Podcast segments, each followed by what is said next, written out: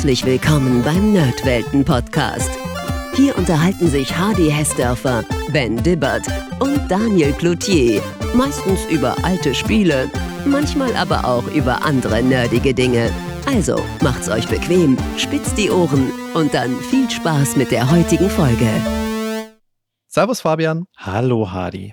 Fabian, total schön, dass es klappt. Freue ich mich total, dass wir zweimal wieder gemeinsam aufnehmen können. Ja, vielen Dank dir für die Einladung. Das sind natürlich immer schöne Themen auch für mich. Ich bin ja großer Fan alter Videospielhefte, die ich natürlich damals auch selber gelesen habe. Und es ist immer ganz schön, dann in diese besondere Form der Vergangenheit auch nochmal zurückzureisen und zu gucken, wie sahen so Spielehefte damals aus, wie wurden da Spiele besprochen. Und natürlich sieht man auch viele schöne Spiele, die einem selber am Herz lagen und oder noch liegen. Mhm. Das ist auch so ein bisschen der Grund, warum ich das mit dir machen wollte. Wir haben bei den Nerdwelten, der Daniel, der Ben und ich vor einer Weile über das Powerplay-Sonderheft mit den besten Spielen des Jahres 1993 gesprochen, aber die Powerplay hat ja den Fokus mehr auf Heimcomputer und hat auch ein bisschen Super Nintendo und Mega Drive mit drinnen, aber das deckt ja das Spielejahr 1993 überhaupt nicht wirklich ab so in dem Umfang, wie es eigentlich gerecht wäre, weil es noch viel mehr Konsolen damals gab. Mhm. Und deswegen, ich habe ja damals auch gerne die Videogames gelesen. Ja, ich auch. Ich war großer Fan auf jeden Fall.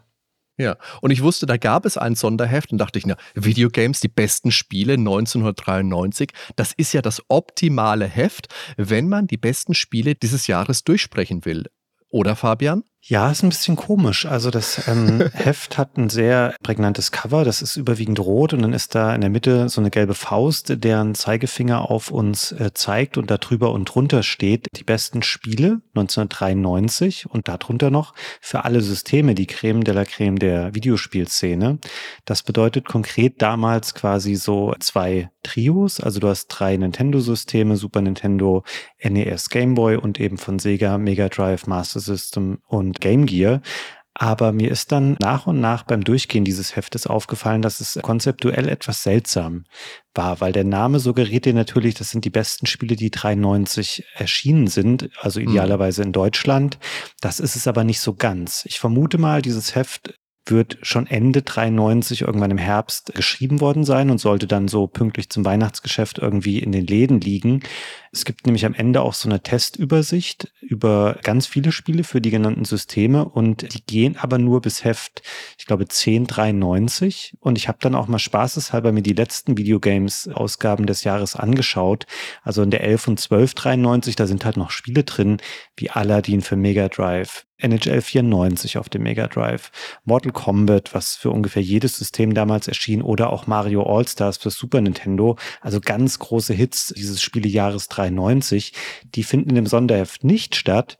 Dafür aber ganz viele einigermaßen beliebig ausgewählte Spiele, die schon vorher erschienen sind. Es soll nämlich eigentlich so Gesamtübersicht für diese Systeme sein. Also was sind generell die besten bisher erschienenen zum Beispiel Super Nintendo Spiele? Aber dafür ist die Zusammenstellung halt auch wirklich seltsam. Also ja. da fehlt dann zum Beispiel ein Super Mario World oder auch ein F-Zero. Aber es sind Spiele drin wie Harley's Humongous Adventure, was, glaube ich, niemand in seiner Top 50 der besten Super Nintendo-Spiele hätte. Und ja. das Kurioseste, Hardy, ich weiß nicht, ob dir das aufgefallen ist, da ist ein Spiel getestet für Super Nintendo, das heißt Full Metal Planet. Ähm, ja. Dieses Spiel existiert gar nicht. Das wäre auch ein Punkt gewesen, den ich später gerne mit dir besprochen hätte, ob du dieses Spiel kennst, weil ich habe mir gedacht, meine, was, was, hä? Was ist das? Ich habe dann gedacht, okay, die meisten Super Nintendo-Spiele hast du schon mal gehört oder hast die vielleicht auch mal gesehen. Dann habe ich dann nachgeguckt und ja, das sollte ein Strategiespiel werden auf Basis eines Brettspiels. Die Entwicklung wurde irgendwann aber eingestellt und das Spiel ist gar nicht auf den Markt gekommen. Es wird hier aber ganz normal getestet und behandelt wie jedes andere Spiel auch. Es gab dann wohl auch zur damaligen Zeit schon irgendwie einen ROM-Leak. Also man kann dieses Spiel heute spielen, wenn man das möchte. Es hat aber nie offiziell eine Veröffentlichung erfahren, also dass das mit Verpackung und Anleitung mal im Laden gestanden hätte. Das scheint irgendwie an der Videogames eventuell aber vorbeigegangen zu sein. Das ist schon total schräg, ja. Aber das hat, da bin ich auch drüber gestolpert über dieses Spiel, weil das ja auch so ein, ja, so ein rundenbasiertes Strategiespiel mit Hexfeldern ist, so wie ähm, Panzergeneral oder ähnliche Spiele halt mit dem Sci-Fi-Setting. Und das hat mich schon auch irgendwie gewurmt, weil das in meiner Erinnerung überhaupt nicht stattgefunden hat, dieses Spiel, ja. Mhm. Das habe ich ein bisschen Kritik geübt zum Einstieg. Auf der anderen Seite, was mir aber sehr positiv an dem Heft aufgefallen ist, es sind wirklich wahnsinnig viele Tests da drin. Also es sind 124 Seiten und glaube ich noch mal mehr Testartikel als diese Seiten. Und ja, sind es ja. Und in der Regel war das oft auch so bei Printmagazinen damals, dass solche Sonderhefte gemacht wurden, damit man dann nochmal existierenden Content halt neu arrangiert hat und den dann da reingepackt hat, aber eigentlich nicht wirklich viel neu geschrieben hat. Aber ich habe hier gesehen, sie haben die Tests schon komprimiert und was zum Beispiel ein paar Monate vorher bei ähm, Zelda 3 noch ein Drei-Seiten-Test in der Videogames war, ist jetzt hier auf einer Seite mit neuem Text, mit neuem Meinungskasten dazu. Also man hat da schon auf jeden Fall Arbeit reingesteckt und nicht nur alte Artikel zusammenkopiert. Und man hat auch eine ganze Menge reingepackt in dieses Heft. Du hast jetzt schon gesagt, es sind viele Seiten und es sind insgesamt 136 Tests auf das Jahr 1993, auf das Ende des Jahres 1993 bezogen. Und da sind natürlich die großen Systeme mit drin, also Mega Drive, Super Nintendo und Game Boy auch.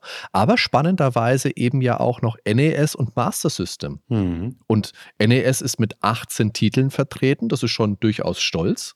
Master System hat 15 und für Game Gear sind 10 Spiele mit dabei. Wobei ich weiß nicht, wie du das siehst, die Unterscheidung zwischen Master System und Game Gear, die Spiele sind ja Teil, also es sind ja sehr viele Spiele, die für beide erschienen sind und das Game Gear ist ja mehr oder minder ein tragbares Master System gewesen.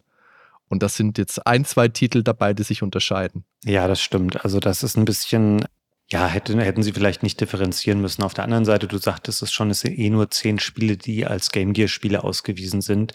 Sie haben das auch schon ganz passend zugeordnet, so zur Relevanz und zum Erfolg der Plattform damals. Es gibt, die meisten Spiele sind für Super Nintendo, dann kommen Game Boy und Mega Drive mit relativ ähnlich vielen Tests und dann staffelt sich das eben runter und am Ende ist der Game Gear mit zehn deutlich weniger als der Game Boy, aber der Game Boy war halt einfach auch die viel erfolgreichere und langlebigere Plattform. Ja, und das Spannende, weil du vorhin noch bemängelt hast, dass Mortal Kombat nicht im Heft ist. Mortal Kombat ist im Heft, aber nur die Game Gear-Version. Ah, funny, du hast recht, stimmt. Ich habe es nur für die großen Plattformen gesucht, aber ja, das ja. ist echt komisch. Und ich habe mir dann gedacht, ja, okay, Mortal Kombat war da bestimmt schon indiziert, aber ist ja Quatsch. Weil natürlich war das ja ein großer Test für da, damals in der Videogames, ich glaube, für alle Versionen die zeitgleich erschienen sind am Mortal Monday. Mhm. Und selbst die Game Gear-Version hatte ja den Blutsheet mit dabei. Hatte, glaube ich, einen Charakter weniger, aber Blut gab es trotzdem. Ja, stimmt. Es war auch generell gar keine so schlechte Version. Also was auf viele ja. Game Gear-Spiele zutraf, dass das Gerät für so Umsetzungen besser geeignet war als, also der Game Boy hat sich mit Super Nintendo-Spielen schwerer getan als der Game Gear mit so abgespeckten Mega Drive-Spielen. Ja, und vor allem war das, wie du sagst, es war von den Handheld-Versionen, also die zwei, die es gab, Game Boy und Game Gear, war es die deutlich bessere Version. Ja, auf jeden Fall. Ja, ähm, wollen wir dann eigentlich mal, bevor wir ins Heft springen, verdammt, jetzt wollte ich schon einleiten, liebe Zuhörer, es bietet sich natürlich bei diesen durchgeblättert Episoden immer an, dass man selbiges auch macht, nämlich dass ihr mitblättert und natürlich auf unserer Homepage www.nerdweltenpodcast.com findet ihr einen Link dass ihr dann im Browser direkt mitblättern könnt oder ihr könnt euch das PDF auch auf archive.org oder auf Cultmax bestimmt organisieren. Oder ihr habt es noch zu Hause und könnt wirklich physisch mitblättern. Das ist ja eh immer das Allerschönste. Mhm. Ja, dann würde ich sagen, springen wir mal rein und tatsächlich, hier wird auch nicht viel Zeit verloren mit irgendwie Nebenrubriken oder solchen Sachen. Das Heft ist sehr stark auf diese Testübersicht oder diese Testbündelung fokussiert. Es gibt ein Editorial, dann kommt ein Inhaltsverzeichnis und dann geht es auch schon los und es wird eigentlich nur noch mal unterbrochen durch das Impressum später. Und mhm. ansonsten jetzt mal abgesehen von Anzeigen, die du natürlich im Heft hast, kommt da einfach Test nach Test nach Test und das nach Plattformen sortiert. Das ist ein schöner Aufbau. Mich hat allerdings echt gewundert, dass die Redaktion gar nicht nochmal explizit vorgestellt wird. Also das ist wirklich ein Heft, das richtet sich entweder an das, das Weihnachtsgeschäft, also an die Eltern, die halt das Heft kaufen und überlegen, was kaufe ich meinen Kindern, oder an Kenner der Videogames, die eh die Redakteure alle kennen. Hm. Hier hat man wirklich geguckt, dass man den Platz ausschöpft bis zum Maximum. Ja, absolut. Ja, dann lass uns doch gleich mal hier mit den Mega Drive-Tests ein bisschen anfangen. Das erste Spiel, wo ich ein bisschen hängen bleiben möchte, ist Shining Force. Ah. Und das ist ja so ein bisschen eine ja, Trilogie. Es waren, glaube ich, sogar vier Spiele, die damals von Climax erschienen sind für das Mega Drive. Shining Force hatte ja, meine ich, zwei Teile. Mhm. Dann gab es noch Shining in the Darkness, das treffen wir hier im Heft später auch wieder, und Landstalker. Das sind jetzt nicht unbedingt alles die gleichen Genres, aber die haben alle einen sehr ähnlichen Artstyle. Also dieses Anime-artige. Ich habe, tue mir da tatsächlich ein bisschen schwer, das zu beschreiben. So eine Mischung aus Anime und Mickey Mouse. Oh ja, ganz schöner Vergleich. Auf jeden Fall echt einen knuffigen Stil, den ich damals gerne mochte. Also das waren definitiv Spiele, ähm, für die ich mal ein bisschen neidisch auf das Mega Drive geschaut habe. Und ich erinnere mich mhm. auch daran, dass ich, als ich mal einen Mega Drive ausgeliehen hatte von einem Freund, ich mir dann Shining Force, ich glaube, aus der Videothek geholt habe und fand das schon sehr tolle Spiele. Also das war ja ein, das war quasi das, was ich gespielt habe, bevor es dann später Fire Emblem im Westen von Nintendo gab. Ähm, mhm. Das waren einfach sehr, sehr kompetent gemachte, rundenbasierte Fantasy-Strategiespiele aus Japan. Also wirklich viel Spaß gemacht haben die und die hatten den Vorteil, dass sie auch sehr, sehr schöne Kampfsequenzen hatten für die damalige Zeit, wo man die Figürchen aus einer isometrischen Perspektive gesehen hat, also Monster in einer Ecke und vorne in der anderen Ecke der eigene Charakter und dann waren die auch so ein bisschen animiert, also einigermaßen spektakulär auch und eben auch anspruchsvoll im Spielsystem, ohne dass es jetzt mhm. gar zu kompliziert wurde. Ja, das waren tolle Spiele. Wie du sagst, Fire Emblem kam bei uns in Europa ja gute zehn Jahre später. Ich glaube, das war 2002, 2003 mit dem Game Boy Advance, dass das zu uns geschwappt ist. Ja, Game Boy Advance Spiel, genau.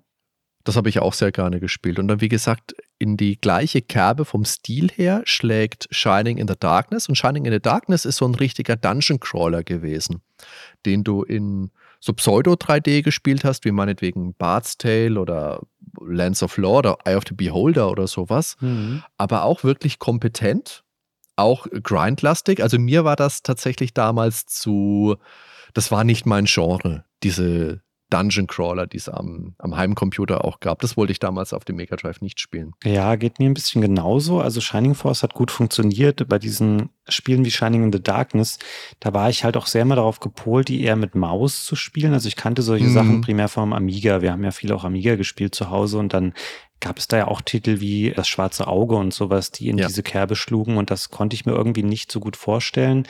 Hab auch, glaube ich, mit Shining in the Darkness nicht so viele Berührungspunkte gehabt auf dem Mega Drive. Das Spiel, das jetzt hier ein bisschen fehlt, weil es natürlich später erst kam, aus dem Hause Climax war Landstalker. Hast du das damals gespielt? Tatsächlich nicht so, aber auch ein Titel, wo ich ah. bis heute noch sage, ah, der sieht echt schön aus und ich müsste den eigentlich mal, also ich habe den vielleicht diverse Male mal angefangen, ganz kurz. Ich weiß nicht, ob das mhm. heute noch wirklich spielenswert und gut ist. Das könntest du vielleicht eher sagen. Wir haben ja vor einer Weile eine Folge über Landstalker gemacht. Und das Lustige ist, ich habe mit dem, mit dem Daniel drüber gesprochen, was wir, was wir machen wollen. Und er ist dann drüber gestolpert und hat gesagt, Landstalker würde ich gerne mal machen, hat das aber mit Shining in the Darkness verwechselt, weil der Stil so ähnlich ist.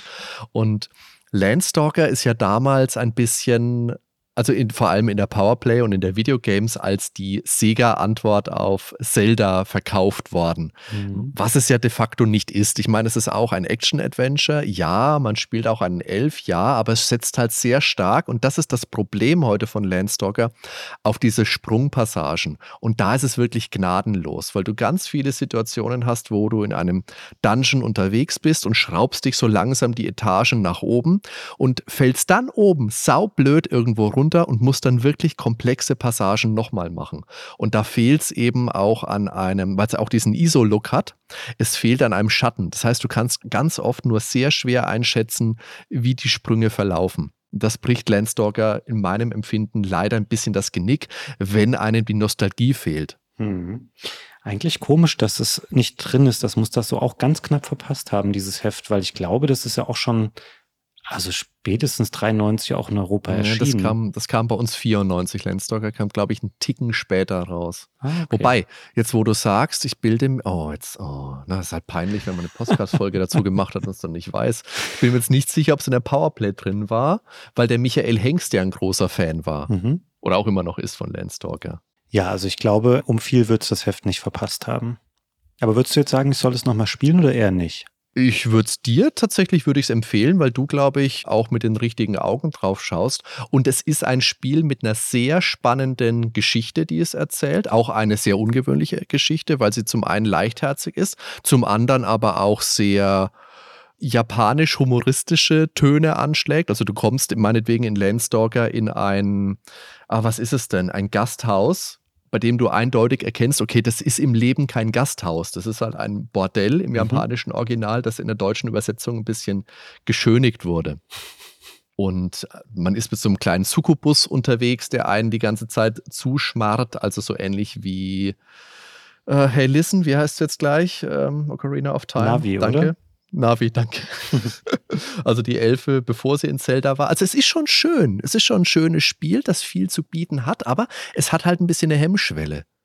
Hm. Aber das ist ein Spiel, das kannst du sehr gerne mal mit dem Christian besprechen. Der hätte da viel ja, Spaß gut. dran. Dem würde ich das empfehlen. Und es ist tatsächlich von 92, sehe ich gerade. Ach krass. Kam aber erst ein bisschen, ja. Ja, war scheinbar nicht gut genug für die besten Spiele dafür. Sachen wie Ultimate Soccer fürs Mega Drive drin, was ich auch noch nie vorher gehört hatte. Das ist auch spannend, ja. Fußballspiele sind hier wirklich auch einige ja, mit drinnen. Und das, oder hier PGA Tour Golf 2 auf Seite 12. Habe ich ja auch nie gespielt. Mhm. Grafikwertung von 24 Prozent? Nee, es ist Musik. Das ist Musik, Aber, Grafik ist 64. ja, stimmt. Im Wertungskasten steht die Grafik sei ziemlich anspruchslos, aber das stört nicht sehr. Naja. Ist aber auch nicht so mein Genre. Dass es Populous für das Mega Drive gab, wusste ich. Dass es so gut bewertet ist, wusste ich nicht. Das nee, sehen wir auch beim stimmt. Master System später wieder. Und das ist so, wie du gerade gesagt hast, mit Shining Force, was du lieber vom Amiga mit der, mit der Maus vielleicht gespielt hättest. So geht es mir halt mit Populous. Ja, stimmt. Sind auch Spiele, die ich jetzt eher vom Heimcomputer kenne. Oder da auch drauf spielen würde. Also scheint sehr gut zu funktionieren. Ich habe mir ich, ich, weiß nicht, wie ich dazu gekommen bin. Eigentlich wollte ich mir Populous auf dem Mega Drive nochmal anschauen und bin aber letztendlich bei ähm, StarCraft gelandet auf dem N64. Oh, okay. Eine tolle Umsetzung. Hm. Deswegen hat es leider zu lange gedauert, dass ich dann kein Populous mehr spielen konnte. Na, kannst du nochmal nachholen. Ja, kann ich vielleicht mal machen. Vielleicht auch in der Master System Version, die wir später Oh, stimmt, sehen. da gibt es auch noch eine. Ja, schauen wir mal weiter. Auf Seite 16 finden wir ein Spiel, das ist ein Sequel schon einer Action-Spielerei, die, wie ich mich erinnere, damals auch durchaus groß und beliebt war, nämlich Jungle Strike. Das Sequel zu Desert Strike kenne ich primär auch vom Super Nintendo, muss ich sagen. Okay. Mhm. Fand ich immer, fand das okay, aber irgendwie, mhm. ich weiß nicht, so richtig abgeholt hat mich das nicht. Also ich war nicht der größte Fan dieser Spielereihe. Also ich habe das schon gern gespielt. Ich fand den Look auch toll, aber ich verstehe total, was du meinst, weil spielerisch habe ich das nicht drauf gehabt. Also ich bin da nie weit gekommen in diesem Spiel. Ich bin losgeflogen vom Flugzeugträger oder von der Insel oder wo man im ersten Teil gestartet ist. Und ich fand das also es hat mich angesprochen, weil es halt auch so ein bisschen so ein verruchtes Spiel damals war. Mhm, weil es natürlich dieses Setting hatte, damals die Zeit mit dem Irakkrieg, was da alles mit reingespielt hat. Und das hatte ein Freund von mir, der Patrick. Und Patrick war halb Amerikaner. Und sein Vater hat ihm eben ein Genesis besorgt gehabt und der hat immer alle Spiele gehabt. Und natürlich auch so Sachen, an die man nicht so rankam. Mhm. Und da haben wir eben auch so Sachen wie Desert Strike gespielt und Jungle Strike, aber geht's mir wie dir, das habe ich auch auf dem Super Nintendo gespielt. Das hat hinzugefügt, dass man dann auch, ich meine, mit dem Flugzeug fliegen konnte. So ein Tarnbomber oder sowas. Ja, das kann sein. Und dann gab es noch den dritten Teil, Urban Strike da konnte man dann auch in bestimmten Levels zu Fuß durch die Gegend laufen. Und die waren grauenhaft. Mhm. Das waren, ach, das hat keinen Spaß mehr gemacht. Das ist immer, wenn Leute irgendwann anfangen, in solchen Flugspielen Passagen einzubauen, wo man auch rumlaufen kann. Ich möchte da an die Star Wars-Spiele auf dem Gamecube erinnern. Das hat dem Rebel Strike mhm. auch nicht so gut getan, dass es ach, da solche ja. Fußabschnitte gab. Weil die, das war ich, wirklich fatal. Weiß nicht, ob dann, da brauchst du vielleicht nochmal ein anderes Spielkonzept. Vielleicht ist die Engine auch nicht so gut dafür geeignet. Auf jeden Fall, es hat bei beiden Serien nicht so richtig geholfen geholfen. Also bei Urban Strike war ich auch schon ziemlich raus dann tatsächlich. Mm. Es hat sich halt sehr schnell abgenutzt, weil es im Prinzip ja nichts Neues war. Mm. Jungle Strike und Desert Strike, die sind sich, eigentlich gleichen sie sich wie ein Ei dem anderen. Das eine Ei ist halt, keine Ahnung, farblos, das andere ist braun, weil du bei Jungle Strike halt nicht mehr in der Wüste bist, sondern im, im Dschungel. Mhm. Naja.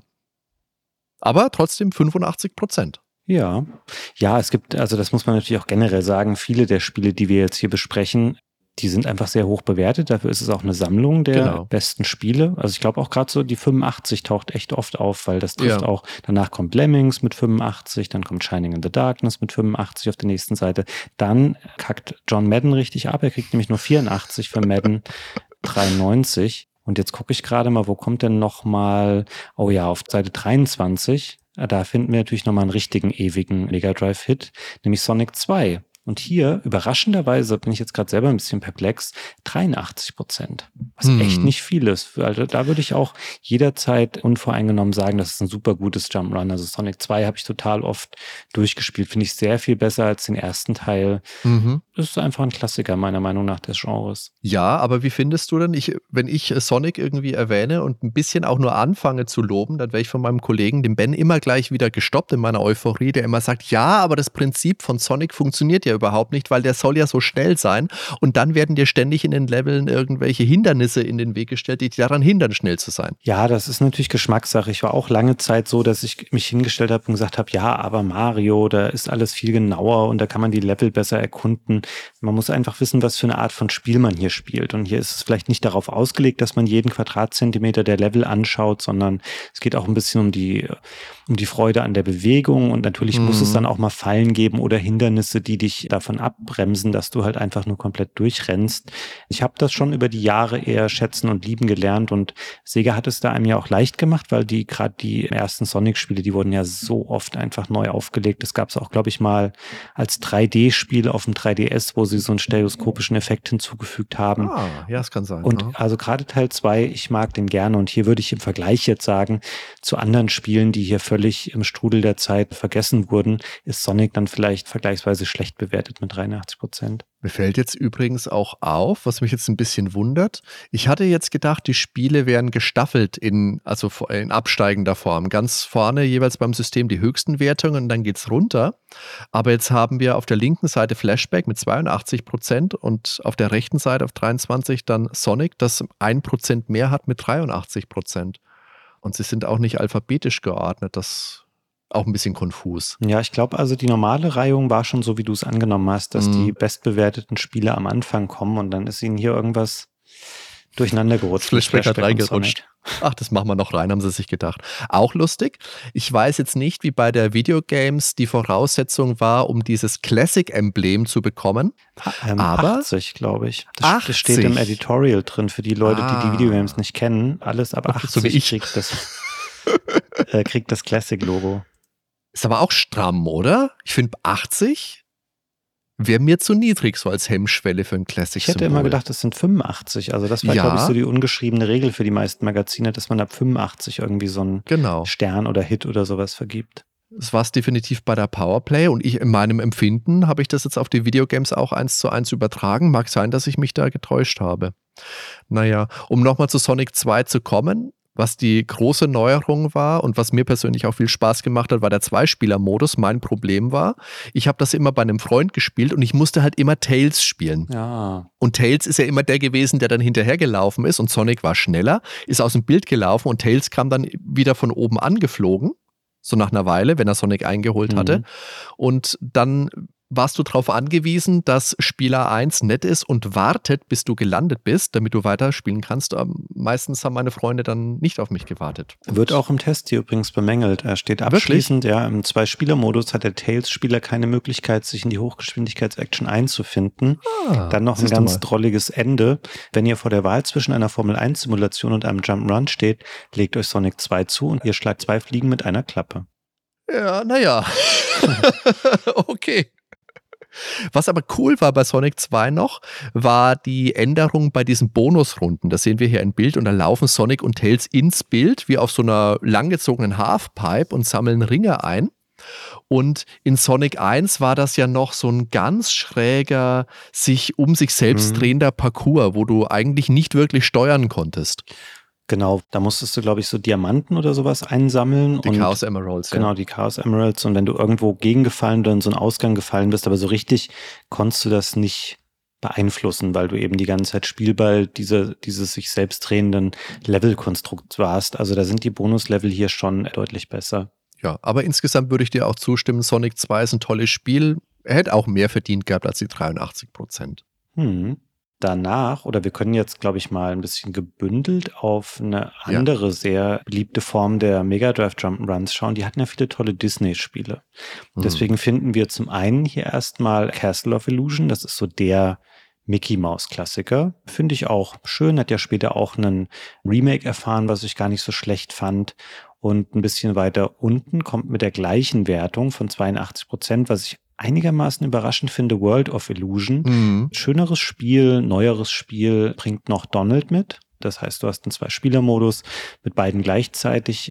Ich finde persönlich World of Illusion besser, aber vielleicht haben sie da so ein mhm. bisschen mit einfließen lassen, von wegen, naja, das eine Spiel ist ja deutlich später erschienen, hätte man vielleicht noch mehr draus machen können. Aber so oder so, das sind auch beides heute noch schöne, also nicht, die sind nicht super kreativ oder so. Ist jetzt kein, du, du kannst ja heute noch Yoshi's Island spielen und denkst so, ah, da sind echt viele gute Ideen drin und Castle of Illusion und World of Illusion sind relativ konventionelle, dafür aber wirklich sehr, sehr schöne Jump'n'Run-Spiele. Die habe ich auch beides sehr gerne gespielt. Weil du das mit den Wertungen gerade angesprochen hast, ich meine, das ist tatsächlich auch die Wertung, die in der jeweiligen Videogames vergeben wurde, als es erstmalig getestet wurde. Mhm. Castle of Illusion kam ja eine ganze Ecke vorher, natürlich, wenn es der, der erste Teil einer zweiteiligen Reihe ist. Setting war super, Gameplay war super, da haben der Ben und ich ja auch schon mal ausführlich drüber gesprochen. Und da war es bei uns aber auch tatsächlich so, sprechen wir entweder über Castle of Illusion oder sprechen wir über Quackshot. Hm. Das mit äh, Donald Duck, das dann kommt im Heft dann auch gleich noch. Weil du jetzt gesagt hast, World of Illusion, das bessere Spiel. Ich spiele ja persönlich auch immer viel lieber Donald als Mickey, wenn ich die Wahl habe. Also ich finde alleine Donald ist schon mal mindestens 3% mehr wert. Ja, es stimmt. Man assoziiert mit Mickey vielleicht auch äh, gleich immer ein bisschen das bravere und langweiligere Spiel, weil als Figur sind die ja definitiv so angelegt. Ja, das kann sein. Und ja, auch die Mickey Mouse Spiele, es gab ja auch welche auf dem Super Nintendo, die ich glaube hier nicht stattfinden in dem Heft. Ich will da jetzt nicht lügen. Ach doch, Magic glaub, Quest kommt später noch der erste sein, Teil. Ja. Die sind halt auch so sehr, die waren dann von Capcom, es war, waren andere Spiele die waren auch schön, aber halt auch so ein bisschen, dass du gedacht hast, oh ja, okay, da weiß ich schon genau nach der ersten halben Stunde, wie der Rest des Spiels verlaufen wird. Mhm. Und Donald hat immer ein bisschen mehr das Potenzial gehabt, einen auch mal ein bisschen zum Lachen zu bringen oder auch mal was Originelleres zu machen. Was ich auch fast sagen würde, was auf Quackshot in gewisser Weise zutrifft, das kommt auf Seite 31. Hier spielt ja Donald die Hauptrolle, habe ich mal mit meinem Kollegen Christian bei Stay Forever auch besprochen, weil er großer Fan ist und ich hatte den Titel nicht so wahnsinnig präsent. Das ist auch ein schönes Jump'n'Run, hat eher noch so ein bisschen so Adventure. Mhm. Elemente, weil du in bestimmten Levels dann Items findest, die dich in anderen Leveln dann wieder weiterbringen, an Stellen, wo du nicht weitergekommen bist. Also ein bisschen auch dieser spätere Metroidvania-Gedanke.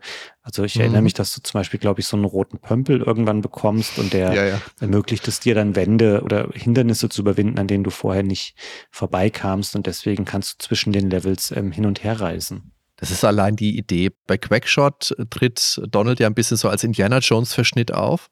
Und die Idee mit dieser Pömpelpistole, meine Güte, wie gut ist das? Mhm. Ja, und es hatte auch ein bisschen so diesen Indiana Jones Abenteuercharakter, ja. der kam hier etwas besser rüber. Das war, glaube ich, auch schon die Zeit von DuckTales, oder? Als, ja, klar. Ja, DuckTales war ja Ende 80er irgendwann und Quackshot kam 90, 91 irgendwann oder ein bisschen später. Mhm. Schönes Spiel. Bei DuckTales hat mich immer ein bisschen gestört, dass Donald zu wenig dabei war. Ja, meinst du das bei der Serie oder beim Spiel? Ja, bei der Serie, ja, ja, ja. Ich glaube, das hatte in der Serie ja rechtliche Gründe. Ah, wirklich? Hm, das kannst du, ich habe das irgendwie mal recherchiert, da haben wir nämlich auch mal einen Podcast zu gemacht. Ähm, das ja. kannst du mal nachlesen. Deswegen durfte der, glaube ich, nur ganz am Anfang auftauchen. Dann wurde der irgendwie rausgeschrieben, so als, als ja. würden wir hier über echte Schauspieler sprechen, äh, wurde er aus der Serie rausgeschrieben. Das hatte irgendwelche Gründe, warum er das ne, da nicht so präsent war. Das haben sie später dann, es gab ja dieses 2000, ich glaube, 17er Reboot von DuckTales, da ist er, glaube ich, deutlich mehr vertreten und in der alten Serie mhm. durften sie das, glaube ich, nicht. Das muss ich tatsächlich mal recherchieren. Und wenn du wirklich ein guter Geschäftsmann gewesen wärst, Fabian, hättest du mir empfohlen, euren Podcast mal zu hören. Kannst du gern noch machen. Das kann ich ja später noch. Da kommen noch ein, zwei andere Spiele, okay. die wir, glaube ich, auch schon besprochen haben. Was wir nicht besprochen haben, aber wir trotzdem beides ein bisschen als Highlight markiert haben, obwohl es nur eine Grafikwertung von 36 Prozent hat, ist Micro Machines. Finde ich sehr, sehr schönes Spiel. Bin immer ein bisschen traurig. Es müsste noch viel mehr Spiele dieser Art auch heute noch geben. Mhm. War dieses Spielzeugautos fahren über alle möglichen und unmöglichen Strecken. Also auch sowas wie ein Frühstückstisch mit Frühstücksflocken oder am Strand entlang oder über, durch ein Arbeitszimmer. Also es kann auch sein, dass ich jetzt hier verschiedene Teile des Spiels durcheinander werfe. Es gab dann ja echt viele Iterationen des Ganzen. Aber grundsätzlich war das ein sehr schönes Spiel, was dieses Konzept verfolgt hat, von wegen alle fahren auf einem Bildschirm. Und wenn einer alle abhängt und die anderen fallen alle aus dem Bild, dann bekommt der andere quasi einen Punkt. So war das angelegt und ich mochte das richtig gerne. Und es war auch so ein typisches Spiel, was man damals, glaube ich, auf ungefähr jede Plattform gebracht hat. Ja, das kam ja ursprünglich für das NES und ist dann auf ganz vielen anderen Plattformen erschienen. Wie du gesagt hast, jetzt hier natürlich auf dem Mega Drive, die Version, die wir haben mit 79 Prozent.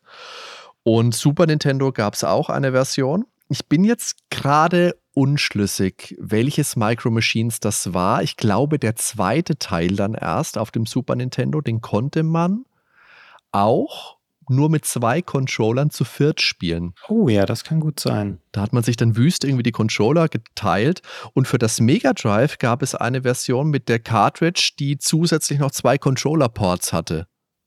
Hm. Müsste auch der zweite Teil gewesen sein. Und mit den Strecken hast du natürlich recht, das hat sich immer ein bisschen überschnitten. Diese dieser Pooltisch war immer dabei mit den Billardkugeln, der Frühstückstisch, durch den Garten ist man gefahren. Und meine Lieblingsstrecke, Fabian, ist ja, ich glaube, der zweite Teil, da ist man um den Klodeckel gefahren konnte reinfallen. Wie super. Ah, sehr schön. Ja, war auf jeden Fall eine große Nummer. Hat es dann, glaube ich, auch noch so ein bisschen die PlayStation 1-Zeit ganz gut reingeschafft und später mhm weiß gar nicht genau, was, aus, was das letzte Micro Machines Spiel dann war. Sonst, glaube ich, gab es vielleicht auch mal irgendwann eine Neuauflage, aber ja. der Lack ist, glaube ich, heute ein bisschen ab davon. Es sei denn, du sagst mir jetzt das Gegenteil. Ich habe keinen Teil mehr danach gespielt. Bei mir hat es nach Micro Machines 2 aufgehört. Ich habe auch den PlayStation oder N64-Teil erst vor kürzerem Mal aus Gründen gespielt, aber die Reihe habe ich nicht mehr verfolgt. Es gab jetzt, gab jetzt für die PlayStation 4, glaube ich, oder auf Steam, meine ich, gibt es einen Teil, der ist noch nicht so alt, der soll ganz ganz gut sein. Und dieses Konzept mit dem Gegeneinanderfahren und du bekommst einen Punkt, wenn du aus dem Bildschirm fährst. Das habe ich das letzte Mal gespielt, exzessiv in Mashed, wenn ihr das was ja, sagt. Genau, stimmt. Das, das waren war so typische toll. Spiele, die daraus entstanden.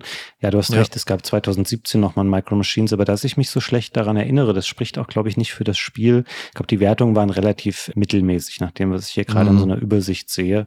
Ja. Also ja, hatte seine Hochzeit eher in den 90ern, anders als das Spiel in der Videogames. Das ist nämlich eher in den 70ern gelandet. Wir sind hier schon bei einer Spielspaßwertung von 79 Prozent mhm. dann angekommen. Und wenn wir noch ein Spiel und eine Seite weiterschauen, dann sind wir bei Streets of Rage einem Beat'em Up von Sega, was 78 Prozent bekommen hat. Und hier muss ich sagen, Streets of Rage mag ich. Ich bin allerdings sehr viel eher so mit dem zweiten Teil verbandelt. Den halte ich auch für sehr viel besser tatsächlich als ja. Teil 1. Das würde ich dir nicht widersprechen. Streets of Rage 2 ist klar das bessere Spiel. Ich habe trotzdem an beide sehr liebe Erinnerungen. Das war eins der ganz frühen Mega Drive-Spiele, die wir wirklich exzessiv gespielt haben. In allen möglichen Besetzungen. Und die Musik ist halt der Wahnsinn im ersten Teil. Die Bossmusik, die, diese, diese Techno-Klänge, die da verwurzelt worden sind. Ich meine, spielerisch klar oh, ist es vielleicht nicht der beste Vertreter des Beat'em-up-Genres mhm. und hat aber diesen lustigen Kniff am Ende, dass man sich ja entscheiden kann, dem Boss beizutreten, also überzulaufen. Ja, ja, stimmt. Und dann zu sagen, ja, ich möchte mit dir zusammenarbeiten. Wenn man dann zu zweit spielt, dann muss man gegeneinander kämpfen. Und wenn man dann gewinnt, dann muss man den Level nochmal machen. Oder ich glaube, den vorherigen auch nochmal, weil man dann durch so eine Falltür fällt. Und das, ja, super. Glaube ich, gute Erinnerungen dran. Ja, schöne Idee auf jeden Fall weiß gar nicht, es gab dann auch noch einen dritten Teil, ne? Der ist aber eher so ein bisschen ja. unter ferner Liefen dann schon, ne? Bei mir auch. Ich fand die Charaktere im dritten Teil auch total unspannend. Hm. Du hast ja im ersten Teil hast du einen dunkelhäutigen Cop, dann hast du einen, einen, einen, Blonden und die Blaze, die Dame. Und für den zweiten Teil hast du den blonden Cop, den Axel, die Blaze, einen Wrestler, den Max und einen kleinen Jungen mit Skate, äh, mit, mit ähm, Rollerskates. Stimmt der auch Skate, äh, Skate hieß der, gell? Es könnte so, ja. Würde, also ja, würde mich jetzt nicht wundern. Es würde äh, auf jeden Fall in die Zeit passen. Und den fand ich schon doof. Den wollte immer keiner spielen, das weiß ich noch. Skate wollte keiner spielen. Und im dritten Teil hast du dann, ich glaube, statt dem Wrestler, der Wrestler war ja noch cool, aber statt dem Wrestler hast du dann so einen alten Professor gehabt, der sich in einen Cyborg verwandeln ah, konnte stimmt. irgendwie. Und das war ja super lame. Tja, war ein bisschen experimentell. Dafür später sehr schöne Rückkehr mit Streets of Rage 4. Erst vor ja, wenigen toll. Jahren. Sehr, sehr gutes Spiel. Wie überhaupt viele dieser Beat'em-Ups ja tolle Neuauflagen in letzter Zeit bekommen haben. Ich fand das Turtles war auch wahnsinnig ja, super gut. gut. Ja. Allerdings, ich habe das ja auch mit meinen Jungs zusammen gespielt, weil die ja auch mit mir gerne am Super Nintendo Turtles in Time gespielt haben. Und das hat allerdings, wie heißt die neue Auflage? Shredder's Revenge? Mhm. Ja. Das hat halt viele Anspielungen, die du nur verstehst, wenn du diese alte Serie geschaut hast früher, weil da so viele Charaktere drin sind, die meine Kinder halt überhaupt ja, nicht kennen. Das stimmt. Ja, es ist ein Spiel, das ist auf jeden Fall für erwachsene Leute zwischen Ja. 35 und 45 gemacht, so ungefähr. Hm. Wollen wir mal zum Master System rüber schwenken? Das Fabian. können wir gerne machen. Das ist wahrscheinlich die Konsole, wo ich die wenigsten Berührungspunkte mit habe. Hm. Aber es ist auch eine Konsole, muss man sagen, die natürlich sehr davon geprägt ist, dass sie auch viele Portierungen hatte von Spielen. Ja. Und davon kenne ich dann doch wahrscheinlich wieder eine ganze Menge an der Stelle. Es fängt erstmal ein bisschen kurios an, wenn wir uns ähm, die Seiten 38 und 39 anschauen. Ja. Da sind nämlich, also bei drei von vier Spielen ist da Mickey Mouse zu sehen, aber es sind nur zwei dieser drei Spiele äh, Mickey Mouse Spiele.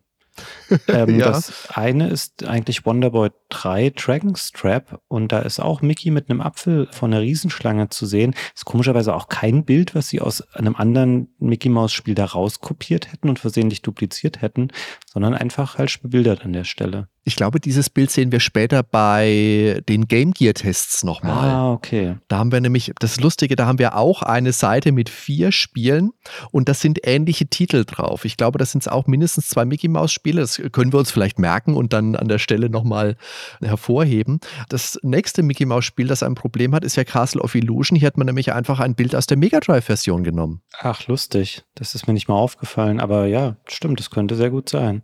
Oder man könnte, man könnte sich denken, meine Güte, hat das tolle Grafik, dieses Master System Spiel. Ja, frech. Aber ja, stimmt. Das, ist, das sieht tatsächlich zu gut aus. Obwohl es auch Ja. nochmal gelobt wird. Hier, da steht, die Grafik sei prima gelungen.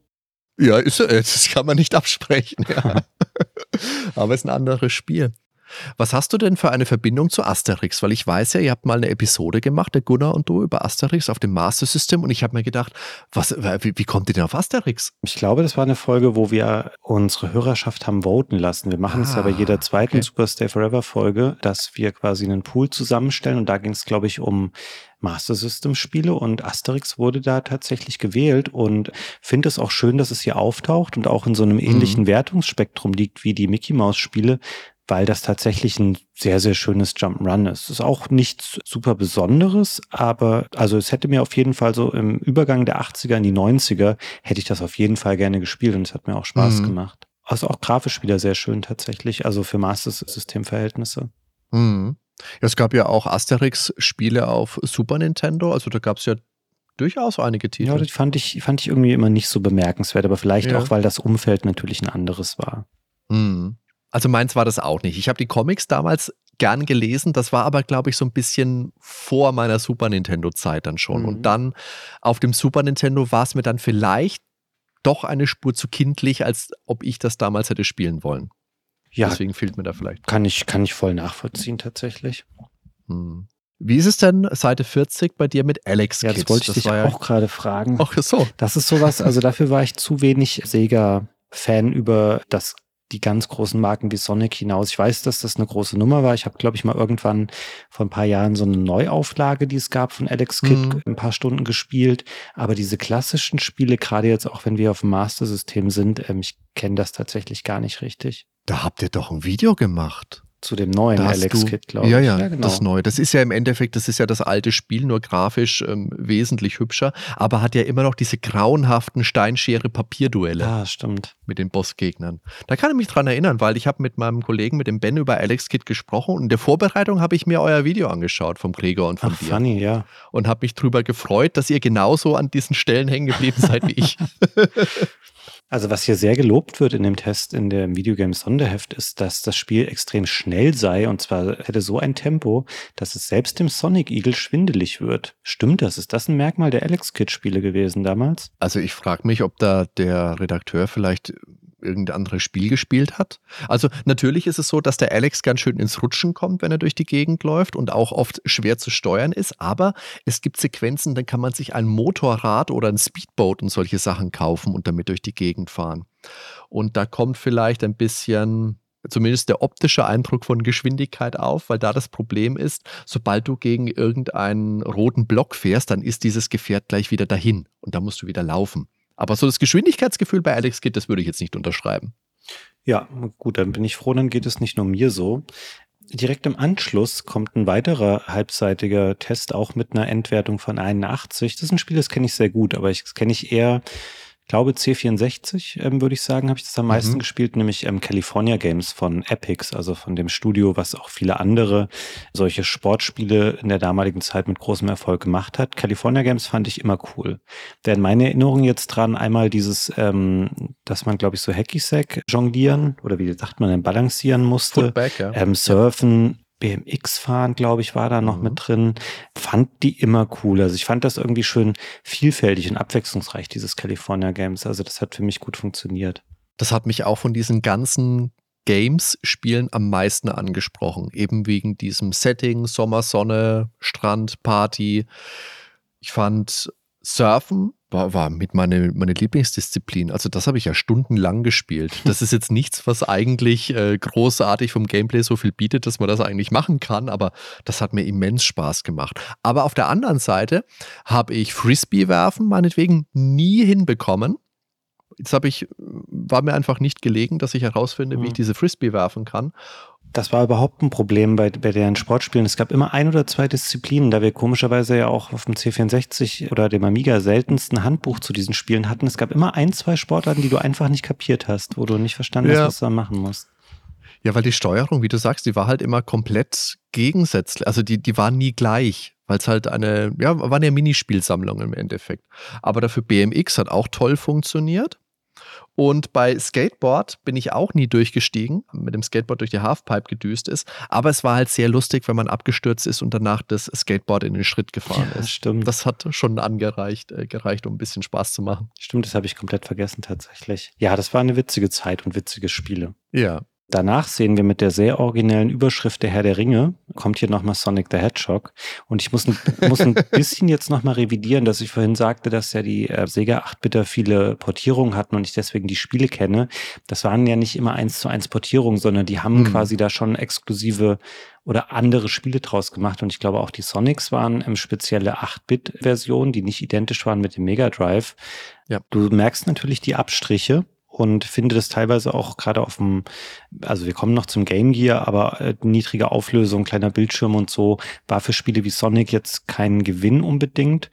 Trotzdem waren die schon technisch vor allem äh, sehr beeindruckend, weil der, die Referenz dazu hätten dann ja Game Boy und NES sein müssen und da sowas wie die Sonic-Spiele für Master System und Game Gear sehr, sehr gelungen tatsächlich. Stimme ich dir in jedem Punkt zu. Das Problem an Sonic für Master System ist in meinem meinen Augen, dass das von den Magazinen ein bisschen verkehrt verkauft worden ist. Weil du hast ja immer Screenshots gehabt, hier aus der ersten Spielwelt, wie hier jetzt in diesem Test meinetwegen auch. Mhm. Und dadurch assoziierst du es halt direkt mit dem Mega Drive. Aber außer der ersten Spielwelt hat es ja nicht mehr viel mit dem Mega Drive gemein. Ich glaube, ab der zweiten bist du schon in ganz anderen Gefilden unterwegs. Und das habe ich lustigerweise auch erst sehr spät rausgefunden, weil es ja vor ein paar Jahren diese tolle C64-Umsetzung ah, ja, von Sonic gab. Und die basiert ja auf der Master System-Version und erst die habe ich weiter gespielt und da festgestellt, oh, das ist ja total anders. da habe ich, glaube ich, dein Video mal zugesehen, was du gemacht hast mit dieser C64-Neuauflage. Hm. Ist die denn vergleichbar mit dem Master System-Spiel, also auch technisch? Englisch? Das ist die Umsetzung, ist eine tolle, tolle Version. Also, wenn du Zeit irgendwann mal hast und Lust, schau dir die unbedingt mal an. Das ist wirklich ein echtes C64-Highlight. Hm, ach cool, schöner Tipp. Wurde denn auch Sonic the Hedgehog 2, das kommt nämlich weiter unten auch noch in der 8-Bit-Version, wurde das auch schon portiert auf den C64? Immer noch nicht. Also ich liege meinem Freund den Olli ja seitdem in den Ohren, dass es jetzt mal Zeit wird für Sonic 2, aber äh, sträubt sich immer noch. Lieber Olli, es wird Zeit. ja, und darüber sehen wir auch noch, also zwei Tests über Sonic 2. Nochmal ein anderes Beispiel für das, was ich eben beschrieben habe. Da ist nämlich Lucky Dime Caper, ist auch ein Donald Duck Spiel, aber auch was, was quasi es nur für die 8-Bit-Geräte von Sega mhm. gab. Also es war keine Portierung von Quackshot oder sowas. Und auch tatsächlich ganz schön. Habe ich auch mal gespielt irgendwann. Vielleicht immer so eine Ecke Ecke oder zwei hinter den 16-Bit-Spielen zurück, aber für sich alleinstehend wirklich ganz hübsche und gelungene Spiele. Habe ich immer noch nicht würdig ah. gespielt, nur mal reingeguckt. Ich fand ganz toll, dass Donald, der so einen riesen Hammer schwingen ja, kann. Stimmt. Das war spannend. Ach, das müsste ich auch mal wieder spielen. Das ist schon ein paar Jahre her tatsächlich, dass ich das gemacht mhm. habe. Aber es sind durchweg diese Lizenz. Also man sagt ja immer zu der damaligen Zeit, Lizenz war in der Regel Schrott, zumindest auf die Sachen, die nicht auf Filmen basiert sind, trifft das absolut nicht zu. Das sind alles kompetente und gute Spiele. Mhm. Also es gibt natürlich auch Ausnahmen, aber die, die wir jetzt hier ansprechen, die sind doch mehr als gelungen. Da stimme ich zu. An dieser Stelle geht das Heft jetzt auf Seite 45 zum Game Gear über und es ist so ein bisschen ja, ist nicht so richtig trennscharf, weil die Plattformen ja eigentlich auch identisch mhm. waren im Wesentlichen. Also der Game Gear war ja eigentlich quasi ein tragbares Master-System und deswegen hätte man die Spiele hier auch teilweise austauschen können. Oder dann tauchen die einfach hier auch nochmal auf. Also da kommt dann auch nochmal Sonic. Dann komischerweise ist auf dem Game Gear Streets of Rage 2 mit drin. Mhm. Und ja, dann hier eben auch das Mortal Kombat mit einem sensationell schlechten Screenshot. Also ich glaube, das, das ist hier eine Mischung zwischen, ähm, es sind Herstellerbilder oder es ist der beste Versuch, den man irgendwie hatte, das in irgendeiner Form abzufotografieren. Und das ist teilweise wirklich ja. lachhaft, du erkennst einfach gar nichts. Also ich, ich glaube, es sind hier Sonja Blade und Johnny Cage in also erstaunlich guter technischer Qualität, was das Spiel angeht. Also das konnte der Game Gear echt gut auffangen, die Mortal Kombat Grafik, aber die äh, Screenshot-Qualität ist wirklich sehr, sehr schlecht. Aber durchweg. Also das ist, wie gesagt, damals von diesen reflektierenden Bildschirmen ausleuchten, fotografieren, das war halt damals in Heften einfach mhm. schwierig. Mhm. Ich bin jetzt gerade gar nicht sicher. Ich habe die Gameboy-Bilder gerade gar nicht im Kopf. Da bin ich gespannt, wenn wir dann später zu kommen. Aber hier ist es grenzwertig. Das Lustige ist ja, Mortal Kombat habe ich ja abgespeichert als urhässlich. Was? Weil ich habe damals die, ja, ja, ja, ich komme, ich will ja schon revidieren. Ich sage ja, ich habe abgespeichert. Und ich habe ja damals so die, die Mega Drive-Version, die haben wir ja exzessiv gespielt. Ah, ganz mhm. toll. Aber dann irgendwann hast du dir die Bilder nochmal angeschaut und gesagt, ja, Mega Drive, nee, kannst du nicht mehr angucken. Aber ich habe jetzt auch vor einer Weile, auch wieder aus Gründen, mir vor allem die Arcade-Version nochmal angeschaut. Das kannst du dir echt gut angucken. Also ich finde natürlich trotzdem Street Fighter ist besser gealtert, weil es eben nicht diese digitalisierten Charaktere hat, sondern diese Pixel-Grafik von Anfang an.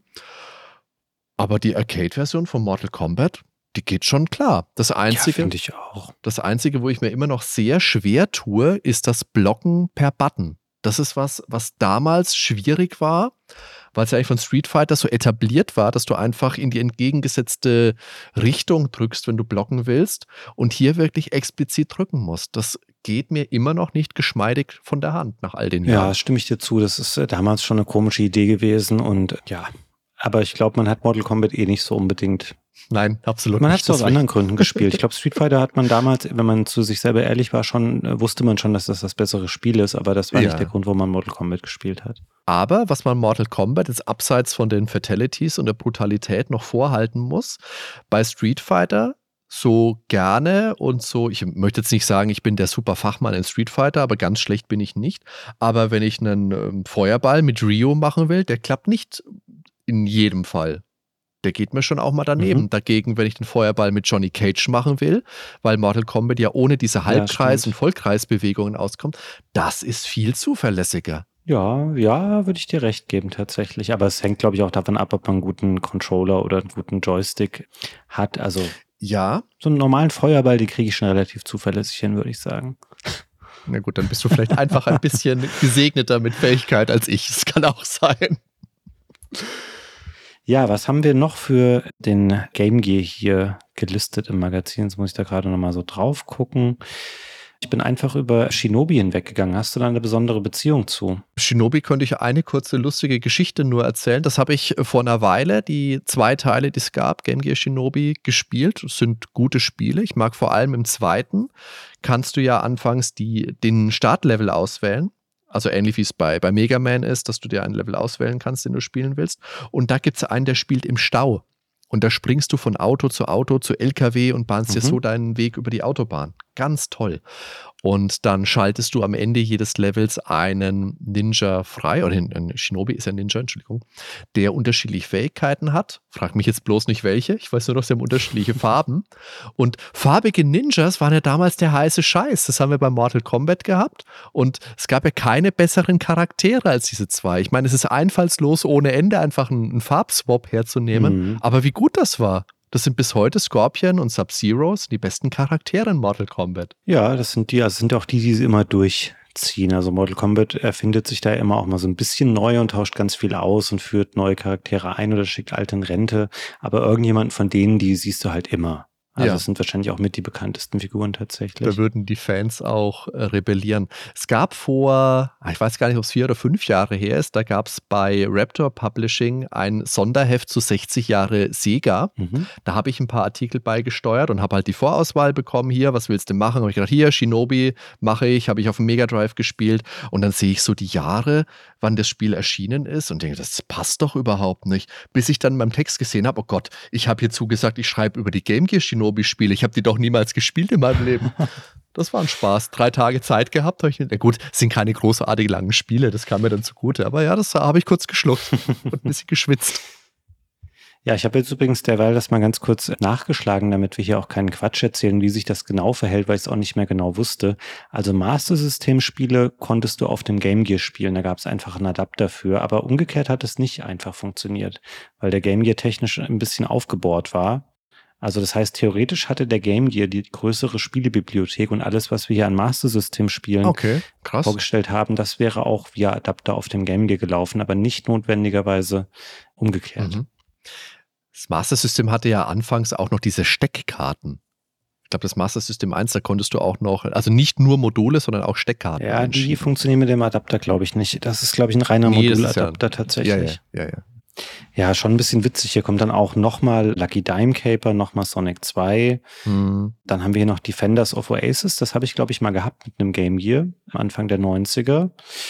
Das war so ein Fantasy-Rollenspiel. Das hat hier, ist hier 71 Prozent, was vielleicht schon dafür spricht, dass das Game Gear Lineup nicht in der Summe nicht ganz so stark war. Wenn du halt eh nur zehn Spiele drin hast, dann hast mhm. du schon mhm. eins mit 71 Prozent fand das aber, glaube ich, okay, auch wenn ich mich kaum noch an irgendwas daran erinnere, außer dass es so ein hm. typisches hm. Medieval Fantasy Spiel war. Ich habe das immer ein bisschen verwechselt mit uh, The Story of Thor, was viel später für Mega Drive kam, weil das ja in der US-Version Uh, auch irgendwas mit Oasis. Ähm, Beyond Oasis, glaube ich. Beyond Oasis, genau, ja. Hat da nichts miteinander zu tun, aber damit habe ich es immer verbunden. Ja, stimmt. Das war auch ein schönes Mega Drive-Spiel tatsächlich, aber kam, glaube ja. ich, erst deutlich später als das, was wir jetzt hier heute ja. besprechen. Das war 94 oder 95. Das kam ja in Japan mit dieser Mega RPG Project wo dann auch Soleil und solche Sachen mhm. noch erschienen sind. Stimmt. Ja. Aber lass uns jetzt vielleicht mal zum, zum Super Nintendo weiterspringen. Mhm. Und wir haben ja beide vor einer Weile mal über die besten Super Nintendo-Spiele schon anhand einer Videogames gesprochen. Deswegen, ich glaube, ganz so ausführlich machen wir es vielleicht nicht, weil wir noch hinten raus noch ein bisschen spannende NES oh ja. und Gameboy-Spiele haben. Aber ich glaube, so ein paar Super Nintendo-Kracher kommen wir nicht dran vorbei. Mhm. Ja, du hast hier, also gerade am Anfang hast du natürlich viele Spiele, die echt solche 90er-Kandidaten dann sind. Also es beginnt mit Street Fighter 2 Turbo, hier in dem Fall natürlich auch völlig okay, dass das normale Street Fighter 2 nicht mehr im Heft ist, weil es eben redundant wurde ja, durch den Turbo-Nachfolger. Tatsächlich das bestbewertetste Spiel. Dann knallt komischerweise Lemmings dazwischen was äh, ich gern mochte auf dem Super Nintendo, habe ich auch lange Jahre besessen. Ähm, 85 Prozent. Mhm. Lustiger Fehler hier an der Stelle. Es steht äh, Testversion von Sega. Würde ich jetzt kurz hier eine Frage, äh, spannend, Frage spannend, stellen, ja. ob das wirklich stimmt bei der Super Nintendo Version. Und dann geht's wieder ganz nach oben in die höchsten ähm, Wertungssphären. Wir landen bei Super Mario Kart, Zelda 3. Beide hier, wie alle Spiele, relativ kompakt abgehandelt, weil es eben maximal einseitige mhm. Tests gibt und dann auch gerne die halbe Seite noch mit Screenshots vollgeballert wird. Aber dennoch ein Top-Spiele und dann immer noch ein 90er. Jimmy Connors Tennis würde ich jetzt mhm heute vielleicht nicht mehr ganz so sehen. Also ich finde, es gab auch zu 16-Bit-Zeiten schon Tennisspiele, die ähnlich gut waren wie das Spiel, aber das wurde irgendwie mal sehr, sehr hoch gehalten. Und darunter Parodius, was ich gerne mag, wo ich mir aber auch nicht sicher bin. Ich weiß nicht, wie du das siehst, Hardy. Ist Parodius für dich ein 90%-Spiel? 90 Prozent vielleicht nicht, aber es ist ein Spiel, das ich auch sehr gerne mag und mit dem ich sowohl damals viel Spaß hatte und auch heute noch viel Spaß haben kann. Und es ist halt auch eins, das immer wieder witzige Ideen mit dennoch sehr gutem und fordernden Gameplay verwebt. Also ich kann das schon nachvollziehen, dass man hier so eine hohe Wertung gegeben hat. Aber du hast jetzt unten rechts meinetwegen einen Screenshot von dieser halbnackten Las Vegas-Tänzerin die in Parodios in den Bildschirm herein, hineingetänzelt kommt und du musst dann zwischen ihren Beinen durchfliegen. Jedes Mal, wenn sie den Fuß hebt, musst du runterfliegen und dann auf der anderen Seite wieder rausfliegen und dann läuft sie zurück und hin und her. Da hat man wirklich tolle Sachen einfließen lassen. Hm, das stimmt, ja, ich mag es eigentlich auch gerne, aber es ist immer so, ich vergesse das immer so ein bisschen, wenn ich so an wirkliche Top-Super Nintendo-Spiele denke, fällt mir das nicht immer relativ früh ein, obwohl es wahrscheinlich fast die höchste Grafikwertung in diesem Heft hat mit 92 Prozent. Das ist schon krass, ja. Fällt das nächste Spiel deutlich ab dann dagegen bei der Grafik. Es ist nämlich Starwing. Ja, aber das hat ja auch nichts innovativ gemacht. Starving, albern. Parodios, hallo? Oh Gott. Ähm, aber in der Gesamtwertung landen wir trotzdem bei 90, weil es natürlich auch ein sensationelles Spiel damals war. Also habe ich richtig geliebt. Ja. Ist heute auch so, dass ich denke, ja gut, Bildrate ist natürlich nicht so super hoch, aber kann das schon auch noch nachvollziehen, wie mich das damals umgehauen hat. Und ich kann hier noch mich sehr gut reinfühlen. Was ich damals dachte, als ich das so gesehen habe und zum ersten Mal gespielt habe, war ich natürlich komplett aus dem Häuschen.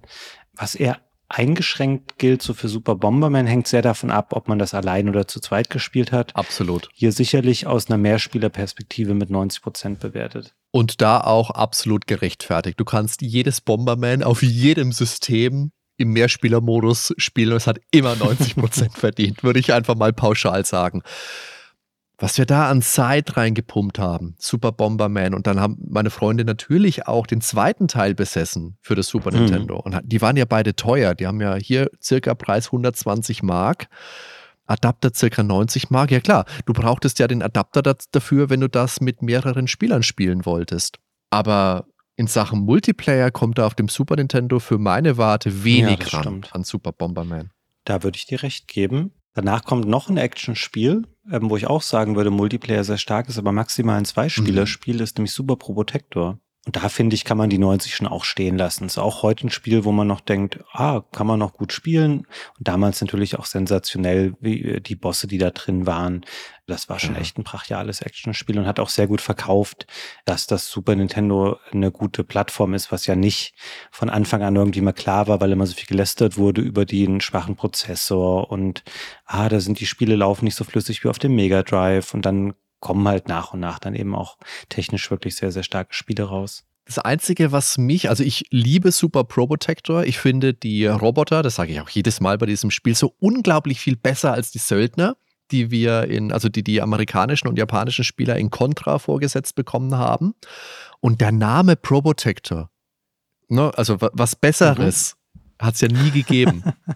Dieser Zusammenschluss aus Protect und, und Robot, also großartig. Ja, das stimmt. Also so viel Scheiß uns diese, diese Indizierung und Ummünzung gebracht hat, hier war es echt mal absolut zum Guten. Mhm. Das sage ich jedes Mal, wenn ich über dieses Spiel stolpere und das werde ich auch bestimmt noch 80 Mal sagen in den nächsten Jahren, wenn ich weiter podcastiere. Was mich ein bisschen gestört hat an Super Pro Protector damals wie heute, die Pro Protector Spiele hatten ja immer Level, die ein bisschen mit dem normalen Spielfluss gebrochen mhm. haben. Das heißt, du hast immer von links nach rechts laufend angefangen und dann der zweite Level hat immer einen Bruch gehabt.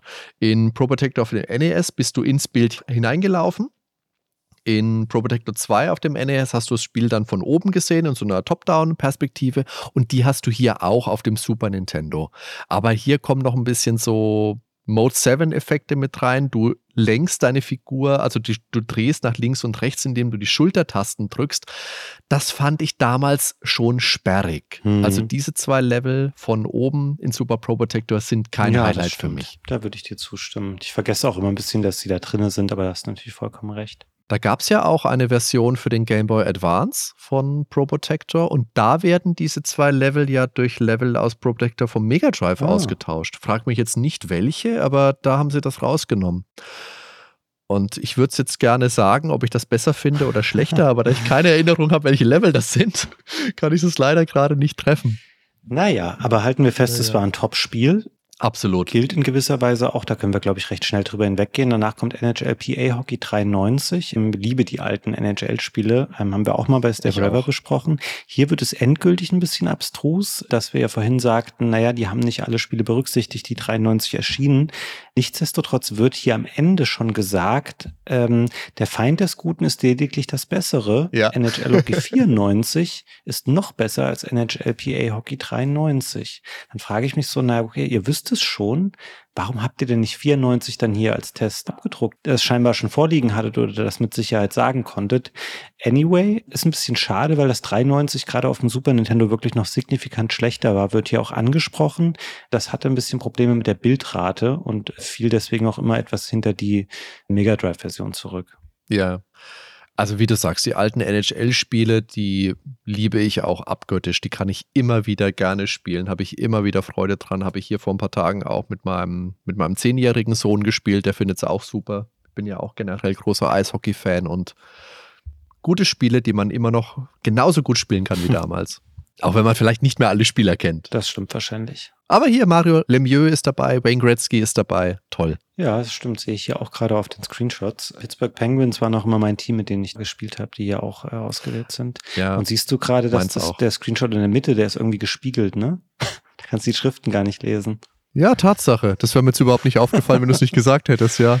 Ja, das wäre wild. Da ich finde auch, die Penguins hatten damals ja noch diesen coolen ähm, Robo-Penguin, wird der heutzutage auch genannt. Da haben sie ihr Logo ein bisschen verjüngt, ein bisschen hip, ein bisschen cool gemacht. Das hatten sie bis Anfang 2000er, glaube ich, oder ein bisschen länger, keine Ahnung. Und jetzt haben sie wieder das Symbol, das sie damals bei, bei Club Gründung hatten, so einen stilisierten Comic-Pinguin. Der gefällt mir persönlich nicht mhm. so gut. Ich glaube, wenn die ihn damals schon gehabt hätten, dann wäre ich heute kein Penguins-Fan. Es geht jetzt weiter hier in der Folge mit Spielen, wo ich auch sagen würde, ja, die sind gut bis sehr gut, also Super Formation Soccer. Warum das hier so heißt, weiß ich nicht genau, weil das ist also. So, so wurde das früher immer genannt. Ja, das ist der japanische Name, aber das hieß bei uns, ja. das ist einfach das, was wir als Super Soccer hier kennen. Genau. Danach kommt Actracer, sehr interessante Mischung aus Action und mhm. Götterspiel, auch zu Recht hier drinnen. Dann SimCity in der sehr schönen Super Nintendo Version. Dann Super Aleste, also so ein Space Shooter und Tiny Toon Adventures, was ich persönlich sehr, sehr gerne mochte. Und dann würde ich mhm. sagen, kommen so die ersten Spiele, wo ich denke, hm, die sind tendenziell zu hoch bewertet und haben auch heute nicht mehr so eine hohe Relevanz. Also King Arthur's World und darunter ja. PGA Tour Golf. Hm, weiß ich nicht genau. Also mit Golf kannst du mich ja eh jagen. Bin ich kein so großer Fan von. King Arthur's World ist ein sehr spannendes ah, ich hatte, Spiel. Hatte Gerade wenn du Angst, denkst, dass ich dem Spiel jetzt Unrecht tue. Wahrscheinlich ist es wirklich ganz gut und ich habe es noch nie gespielt. Also das ist was, was man sich wirklich anschauen kann. Das konnte man, meine ich, sogar mit der Super Nintendo Maus spielen. Ich möchte jetzt hier nichts behaupten, was im Nachhinein nicht stimmt. Aber das ist ja, das ist ja ein Echtzeitstrategiespiel tatsächlich gewesen, in Zeitansicht. Okay. Also ein ganz spannender Titel und auch einer, den man auf dem Super Nintendo absolut nicht erwartet hätte.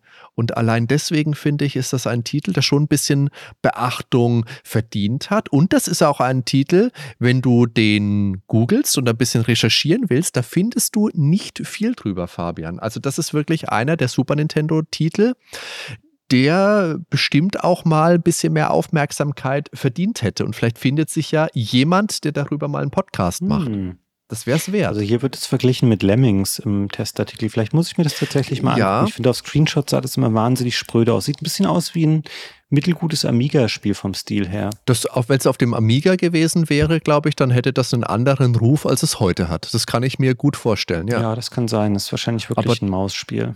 Wir hätten, weißt du, verdammt, das hätte ich damals, als wir unsere erste Unter dem Radar-Folge ja. gemeinsam aufgenommen hätten, wäre King Arthur's World auch ein Titel gewesen, der reingepasst hätte.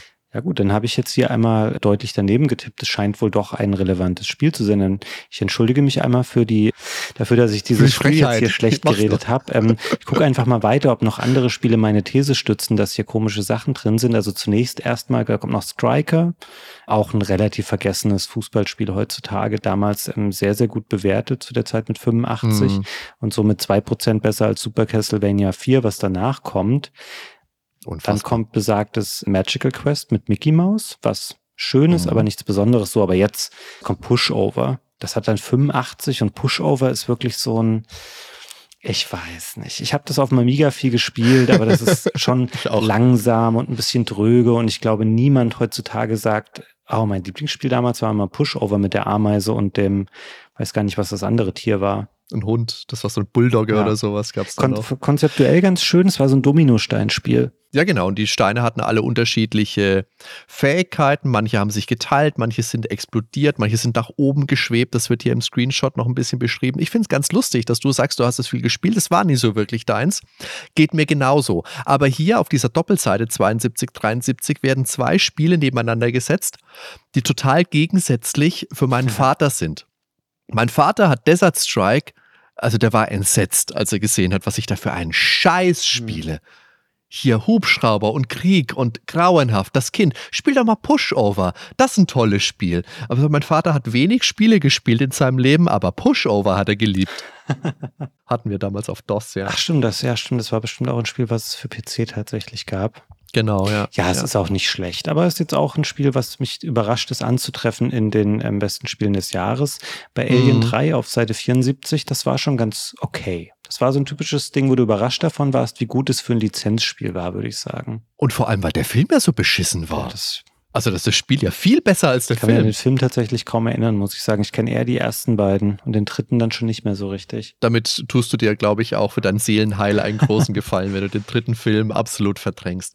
Der war nicht gut, aber wie du sagst, umso mehr hat mich überrascht, dass die Spiele, das gab es ja, glaube ich, auch für alle Plattformen damals. Also für die Handhelds, für den Gameboy weiß ich, gab es Super Nintendo, Mega Drive, Master System bestimmt auch und dann gab es das auch für den Game Gear. Lege mich einfach mal fest. Mhm das ist immer kompetent hier für die Super Nintendo-Version. 80 Prozent ist kompetent bewertet. Ja, stimmt. Und das Hersteller LJN und 80 Prozent, das sind ja zwei Dinge, die nicht häufig ja, Hand in Hand gegangen sind. Das habe ich mir auch gerade gedacht. Danach kommt Another World. Mag ich gerne, weil ich es auf dem Amiga oft gespielt habe und ich immer so ein Herz hm. für diese Cinematic Platformer hatte. Ist natürlich auch schon ein langsames, teilweise unfaires und auch nicht super langes Spiel. Hm. Aber allein aus technischer und inszenatorischer Sicht für die damalige Zeit schon bemerkenswert. Danach kommt Exelay, noch ein Konami ähm, Weltraumshooter. Sehr schöne Grafik ähm, für die damalige Zeit, finde ich. Hab da ansonsten war ich nie so der Mega-Fan des Spiels. Da muss ich dich jetzt mal festnageln, Fabian. Vorhin bei Parodius, jetzt hier bei Axelay. Du warst nicht so der Shooter-Spieler. Ich weiß auch nicht. Oder? Also ich habe das, glaube ich, erst später so ein bisschen für mich entdeckt. Es gibt viele moderne Aha. Spiele dieser Art. Also ich bin ein großer Fan zum Beispiel von Jamestown. Das ist ein Spiel von vor ein okay. paar Jahren, was in dem Genre stattfindet. Oder ich habe auch viel, ich habe schon R-Type und sowas auch gespielt, aber irgendwie Axelay oder auch Parodius, weiß auch nicht so genau. Also das ist tatsächlich auch ein Genre, das hat mich wenig gereizt. Und dann gibt es immer nur so ein paar Spitzen, die herausstechen, wie Parodios meinetwegen, die mich wirklich interessiert haben. Und Exelay war halt damals durch diesen, diesen Einsatz des Mode 7-Effekts, das ist mhm. ja auch mhm. ein relativ frühes Super Nintendo-Spiel bei uns damals gewesen. Das sah halt schweinegut aus. Ich meine, die 80 Prozent, das ist schon okay. Viel mehr würde ich da wahrscheinlich auch nicht für geben. Aber so von den Effekten fand ich das beeindruckend. Ja, stimmt. Also ich erinnere mich daran, dass ich das damals in einem Magazin gesehen habe und da auch gedacht habe, ja, wow, das sieht schon hammermäßig gut aus. Im Gegensatz zu den beiden Spielen danach, dann kommt nämlich Madden 93 und dann kommt ein Spiel namens MacWarrior Tour. Hm. Da frage ich, MacWarrior Tour. Wo kommt das Tour her in dem Namen? Es gibt wo kommt's her? Das hätte ich also dich auch fragen Titel, wollen. Was äh, Im Text auch gar nicht nochmal aufgegriffen, der Name, dass da irgendwo nochmal das stehen würde. Das Spiel heißt doch, also das heißt halt maximal MacWarrior oder vielleicht noch, ich glaube, genau, es gab ja. später noch ein MacWarrior 3050 vielleicht, aber MacWarrior Tour kenne ich nicht. Nein, das ist auch in der Videogames ja, glaube ich, schon mal getestet worden, ohne die Tour dazu. Vielleicht keine Ahnung. Tour, Mac, MacWarrior Tour de France, vielleicht gab es da ein Spin-off keine Ahnung, oder eine Tour de France Edition, kann ja auch sein. Aber mich hat damals immer schon gewundert und ich glaube, da haben wir auch drüber gesprochen, als wir durch die besten Super Nintendo-Spiele geblättert haben. Da ist MacWarrior ja auch drin, ohne Tour, mhm. hundertprozentig. Und dass es überhaupt so hoch gewertet worden ist. Und im Nachklang unserer Aufnahme habe ich mir das mal ein bisschen angeguckt. Und das sind halt diese, diese 3D-Spiele auf dem Super Nintendo. Das ist halt echt nicht meins. Ja, die sind schon sehr anstrengend tatsächlich. Also da fällt mir jetzt auch noch Jurassic Park ein, also diese Ego-Sequenzen aus dem Spiel oder eben auch die ja, Portierung ja, der 3D-Shooter. Da musst du schon sehr hart im Nehmen sein, um das äh, gerne zu spielen. Mhm. Ich kann ansonsten nicht so viel zu MacWarrior sagen, weil es eben auch nie mich thematisch so interessiert hat. Im Gegensatz zum nächsten Spiel, die, ich wollte die immer richtig gerne mögen. Ähm, hier ist nämlich ja, Super Star Wars als Repräsentant der Super Star Wars Trilogie mit drin. Mein ehrliches waren die vom Leveldesign her und so und vom Schwierigkeitsgrad her waren es keine richtig guten Spiele. Also da war schon viel Star Wars Fanservice auch dabei. Also vom Leveldesign keine, also nicht richtig gute Spiele ist ja noch geschönigt. Ich würde sagen, das war absolut beschissen. Es war eine Unverschämtheit. Es war ja fast unspielbar. also es geht mir genauso. Ich hätte die auch so gerne, richtig gern gemocht, aber dann spätestens, ich weiß nicht, ob es im ersten Teil schon wirklich so richtig wild geworden ist mit dem Leveldesign. Das war auf jeden Fall auch schon sehr, sehr schwer. Ja. Also ich glaube, das ist gleich am Anfang in dem Wüstenlevel und so. Da ist da schon, läuft da vieles so ein bisschen Wobei, kreuz und quer. Dieser, Wüst, dieser Wüstenlevel ist, glaube ich, noch einigermaßen linear. Aber halt auch nicht leicht. Mhm. Dafür, dass du eigentlich durchkommen solltest, gut, finde ich den ersten Level schon echt knackig. Und da geht es halt gleich weiter mit diesem, dieser Sequenz mit dem, mit dem Sandspeeder wo du durch die Gegend fährst und ich glaube dann auch über Abgründe springen musst. Es kann sein, dass ich da jetzt ein paar Teile durcheinander hau. Aber das, ja, wie du sagst, es war leider nicht so gut, wie man es gerne gehabt hätte. Und genauso war es ja für mich dann auch mit äh, Indiana Jones' Greatest Adventures, das ja vom Stil sehr ähnlich war. Hm, ja, stimmt. Das ist auch eins, das hätte ich gerne, sehr gerne gemocht, aber es, es ging leider nicht. Ja, ich fand damals schon okay. Ich konnte als Star Wars-Fan ein bisschen drüber hinweggucken, muss ich sagen. Heute hätte ich auch nicht mehr so viel Freude daran. Wir sehen danach dann Tecmo Super NBA Basketball. Das ist ein okayes Spiel damals gewesen, ist jetzt heute auch nicht mhm. mehr so mhm. bemerkenswert. Danach kommt Exhausted 2, ein Rennspiel. Ich habe es jetzt nicht nochmal verifiziert, würde aber ziemlich sicher an der Stelle auch behaupten, dass das auch nicht in Europa erschienen ist. Also das differenziert das Magazin teilweise nicht so, nimmt einfach Spiele mit rein. Mhm. Ich habe das hier nie gesehen. Ich glaube, das gab es nicht bei uns. Da bin ich jetzt auch überfragt, aber das ist auch was so reine Rennsport-Rennspiele auf dem Super Nintendo haben mich niemals nee, in irgendeiner Form tankiert. Ich hatte aus irgendeinem Grund habe ich irgendwann mal dieses Nigel Mansell Formel 1 Spiel besessen und ich weiß okay. nicht mehr warum. Aha. Vielleicht zum Geburtstag geschenkt ja, bekommen von einer Schwipp-Schwager-Tante oder so, die gedacht hat, der Bub, der mag Michael Schumacher ist damals schon gefahren bei Benetton, gell? Ja, klar. Ja, das könnte der sein. Der mag bestimmt Michael Schumacher. Ja, ich, ich weiß nicht, wann der angefangen hat. Hm, der, der, also zur Super Nintendo-Zeit, meine ich, ist er schon gefahren. Krass. Zu NBA möchte ich nur ganz kurz noch sagen, diese Team-NBA-Spiele, also es gab ja auch ähm, NBA Live, gab es auf dem Super Nintendo. Mhm. War nie so ganz meins, aber NBA Jam habe oh, ich ja, geliebt. Auf jeden Fall. Das Toll. ist hier natürlich wieder nicht drin, ne? Das kam ja, glaube ich, ah, wobei 93. Könnte das schon von der Zeit her? Könnte das schon erschienen hm. gewesen sein. Oh, es ist tatsächlich in der 394 ah, getestet okay. worden. Also hat es dieses Heft um ein gutes halbes Jahr leider verpasst. Ja, schade. Dafür an der Stelle aber noch drin das zweite WWF-Wrestling-Spiel für Super Nintendo namens Royal Rumble. Ich war großer mhm. Fan, obwohl man sagen muss, dass die drei Hauptspiele, also WrestleMania, Royal Rumble und später WWF Raw, die waren wahnsinnig ähnlich. Die haben halt ein bisschen das, das Line-up der Figuren aktualisiert, aber sonst, die waren weder besonders tiefgründig noch sonst wie überragend. Also hier auch mit 79 Prozent tatsächlich sehr, sehr gut äh, bedient an der Stelle. Geht mir ganz genauso. Ich habe die auch sehr gerne gespielt. Spielerisch muss man ganz ehrlich sagen, waren die nicht gut. Das waren also Rückelorgien, Orgien kannst du vielleicht mit Decathlon mhm. vergleichen. Aber wenn du heute guckst, was da für ein Line-up dabei ist, also das waren halt wirklich ganz viele Wrestler, wo man heute mit ein bisschen auch ein Tränchen draufschaut, weil hier der zweite, also von unten der zweite Screenshot, da sind ja ganz viele schon verstorben. Yokozuna ist verstorben, Randy Savage, Razor Ramon, mhm. Mr. Perfect. Die einzigen zwei, die von diesem Bild noch leben, sind Bret Hart und äh, Ric Flair. Das stimmt. Aber was man hier auch auf dem Screenshot schon sieht, so wie Yokozuna da links rennt und so, die haben halt gar nicht versucht, in irgendeiner Form Größe, Gewicht oder individuelle ja, ja. Moves dieser Figuren zu berücksichtigen. Das war immer die gleiche, die gleichen Aktionen, also bis auf einen Special Move, den die individuell genau. hatten. Aber ansonsten, das waren halt wirklich, das waren sehr, sehr oberflächliche Abbildung von Wrestling eigentlich eher wie eine Art Kampfspiel mit hm. Figuren, die alle identisch waren, was ihre Aktionen angeht. Also echt noch nichts Tolles. Das hat sich später eigentlich erst so auf der nächsten Konsolengeneration wirklich äh, weiterentwickelt. Ja den die THQ spielen. Aber wir haben damals, als wir über unter dem Radar Super Nintendo Spiele gespielt haben, ja auch kurz über Fire Pro Wrestling gesprochen. Mhm. Hast du das mal nachgeholt? Das Super Nintendo-Spiel nicht tatsächlich. Ich habe mir mal dieses ja. auf das, was es für PlayStation 4 gab, das habe ich mir mal geholt und habe da ein bisschen reingespielt und fand es auch, äh, fand es auch ganz gut. Das ist natürlich wirklich special, weil es halt sehr, sehr oldschool aussieht heutzutage. Ja. Ja, dann haben wir, ähm, ich habe es vorhin schon mal kurz erwähnt, ich habe da auch tatsächlich gar keine Meinung zu, Harley's Humongous Adventure. Nee, ich auch nicht. Das sind wir bei, den, bei der letzten Blätter-Episode schon drüber gestolpert, was das da drin machen soll. Aber nee. Dann ähm, Lost Vikings, schönes Spiel von den frühen Blizzard-Leuten. Sicherlich auch teilweise ein bisschen frustrierend, ein bisschen schwer aus heutiger mhm. Sicht und eben auch so ein Spiel, was, wenn du einen Fehler machst im Level, dann kannst du den quasi direkt wieder von vorne starten. Ansonsten schönes ähm, Mischung aus Geschicklichkeit und Rätselspiel, wo du diese drei unterschiedlichen Wikinger steuerst und die haben verschiedene Fähigkeiten. Der eine hat ein Schwert und äh, Pfeil und Bogen, der andere kann gut springen und der dritte hat ein Schild, um das jetzt mal ganz grob zusammenzufassen und nicht vollständig. Bin nach wie vor ein Fan von der Spielidee und habe das vor gar nicht mhm. allzu langer Zeit nochmal gespielt.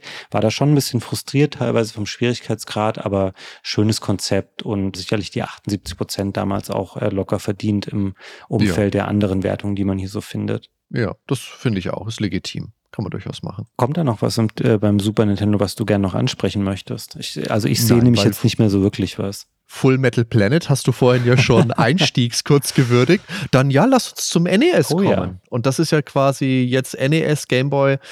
Das sind ja nochmal ganz viele Kracher mit dabei. Also das steigt ja ein mit Super Mario Bros. 3. Sagst du Bros oder sagst du Bras? Bras? Wie, wie sagst du dazu? Super Mario Bros. Bros, ja. Weil damals in der Werbung und bei uns als Kindern, Bros hat sich ja in letzter Zeit wirklich erst etabliert. Hm. Dass man das wirklich auch korrekt ausspricht. Aber früher war die Aussprache ja Vogelwild. Brass, Bros. Ja, ich sag, ich sag Bros, würde ich sagen. Hier auch sehr ultimativ angepriesen mit der Dachzeile das beste Spiel der Welt. 95 Prozent hm. Gesamtwertung. Aber ich würde mich jetzt auch schwer tun, da jetzt gegen anzureden, weil das ist tatsächlich ein ewiger Klassiker der im Jump'n'Run-Bereich. Sicherlich mhm. ein überragendes Spiel, wenn man sich anschaut, dass es auf dem NES erschienen ist, was Umfang angeht, was Technik angeht, was Ideen angeht, war das einfach ganz, ganz toll, ist bis heute toll spielbar. Und es gibt jetzt wahrscheinlich auch berechtigterweise immer noch die Streits darüber, war jetzt das besser oder Super Mario World auf dem Super Nintendo. Mhm. Und ich kann beiden Spielen wahnsinnig viel abgewinnen. Das ist tatsächlich, also wenn wir es jetzt nur auf Jump'n'Runs beschränken, ist, liegt das ein bis zwei Level über den Spielen, die wir jetzt gerade hier besprochen haben in der letzten Stunde ja. und gesagt haben, das sind gute Jump Runs, dann ist Mario Bros. einfach nochmal in einer anderen Dimension unterwegs. Ich kann jetzt auch nicht mit dem Finger drauf deuten und sagen, ob hier der dritte Super Mario Bros. Teil besser ist oder Super Mario World. Hm. Ich bin vielleicht persönlich doch ein bisschen mehr mit dem Super Nintendo verwurzelt, mhm. dass ich dann zu, zu Super Mario World tendieren würde, aber das ist was, wo man wirklich in die Kleinigkeiten diskutieren müsste. Also ist vielleicht letzten Endes auch Geschmackssache einfach. Ich bin halt mit ja, dem bestimmt. Dreier auf dem NES auch schon aufgewachsen. Das heißt, ich habe das schon vorher auch gespielt. Ich glaube, wenn man zuerst Super Mario World gespielt hat und dann fällt es einem, glaube ich, schwerer, mhm. dahin nochmal zurückzugehen, weil natürlich sieht das nicht ganz so gut aus äh, wie auf dem Super Nintendo später die Spiele, aber dennoch sehr, sehr hübsch. Also überhaupt viele der NES-Spiele, die hier enthalten sind, das sind natürlich auch gerade die Spiele, die so ein bisschen auch grafische Vorzeigespiele waren. Das gilt sicherlich auch für Probotector 2 auf mhm. Seite 90. Auch ein wirklich schönes und gutes Actionspiel. Darüber ist ein Spiel, das habe ich leider immer ausgelassen. Und jetzt ärgert mich das wieder, weil hier steht technische Brillanz, lackerfreie Riesensprites, Farbenreichtum, fallschnelles Scrolling und dann 89 Prozent. Und das für mhm. Bucky O'Hare. Kannst du mir was sagen zu Bucky O'Hare? Bucky O'Hare ist ein ganz spannendes Spiel. Das ist von Konami, was ja für Qualität zur damaligen Zeit gesprochen hat und hat so ein bisschen Mega Man-Aspekte, weil du ja auch unterschiedliche, also so ein, so ein Weltraum-Comic um so einen Space-Hasen und der rettet seine, seine Crew und dann hast du diese Crew, die du spielen kannst. Also du kannst Charaktere wechseln. Ich bin jetzt nicht sicher, ob die fest Leveln zugeordnet sind oder ob man die frei wechseln kann. Dafür ist es zu lange her. Hm. Ich weiß nur, dass es das wirklich sehr gut macht. Und mein Problem mit dem Spiel, hier steht Einsteiger, Fortgeschrittene und Profis. Die ersten zwei kannst du streichen. Ich habe das als unfassbar schwer abgespeichert. Hm. Das war damals wahrscheinlich, hieß Einsteiger noch was anderes. ja, das kann sein.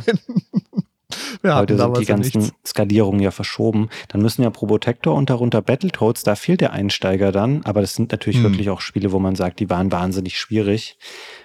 Wenn wir ein Stückchen weiter schauen, kommt auf Seite 91 zunächst Pirates, typisches Heimcomputerspiel und dann auf Seite 92 ein Spiel, das habe ich auch wahnsinnig viel auf dem C64 gespielt und habe da immer ein bisschen glaube ich, überlegt, von wegen, na, holst du das mal fürs NES? Aber selbst damals habe ich mir schon so gedacht, ah, ist das wirklich so gut spielbar mit Controller? Es ist nämlich ein Maniac Mansion. Mhm. Das Lucas Adventure in einer etwas abgewandelten Form auf dem NES, weil sie ein paar Sachen der Zensur zuliebe abändern oder streichen mussten. Also was ähm, zum Beispiel mögliche Todesszenarien der Figuren angeht, Ansonsten glaube ich aber, also ich habe es nie selber wirklich gespielt, aber es sollte eine gelungene Portierung sein. War eins der wenigen NES-Spiele, was zum einen deutsche Bildschirmtexte hatte mhm. und auch eine Speicherbatterie. Ja, das ist ja eine von zwei Maniac Mansion Versionen für das NES gewesen. Es gab in Japan vorher ja schon mal eine, die es nicht zu uns geschafft hat.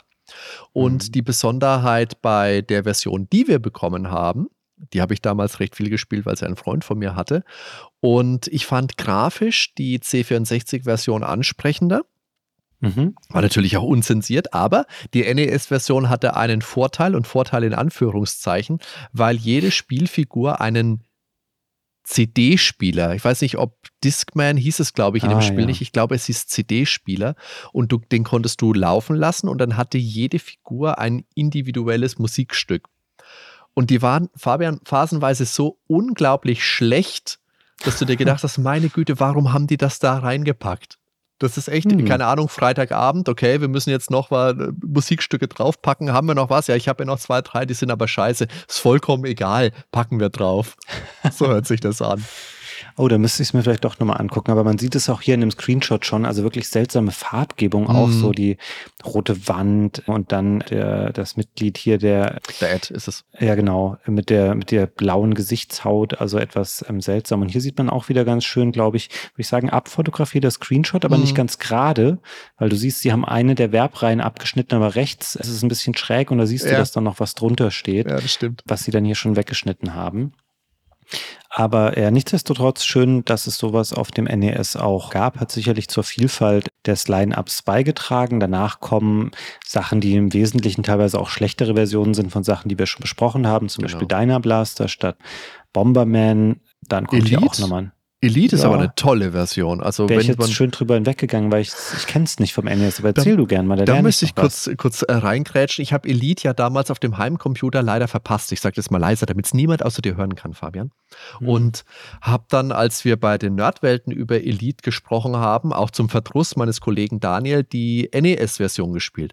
Und wenn du heute Elite spielen willst in der Urversion, dann ist das die beste Möglichkeit, das nachzuholen. Oh. Das ist oh. so gut auf den Controller umgesetzt.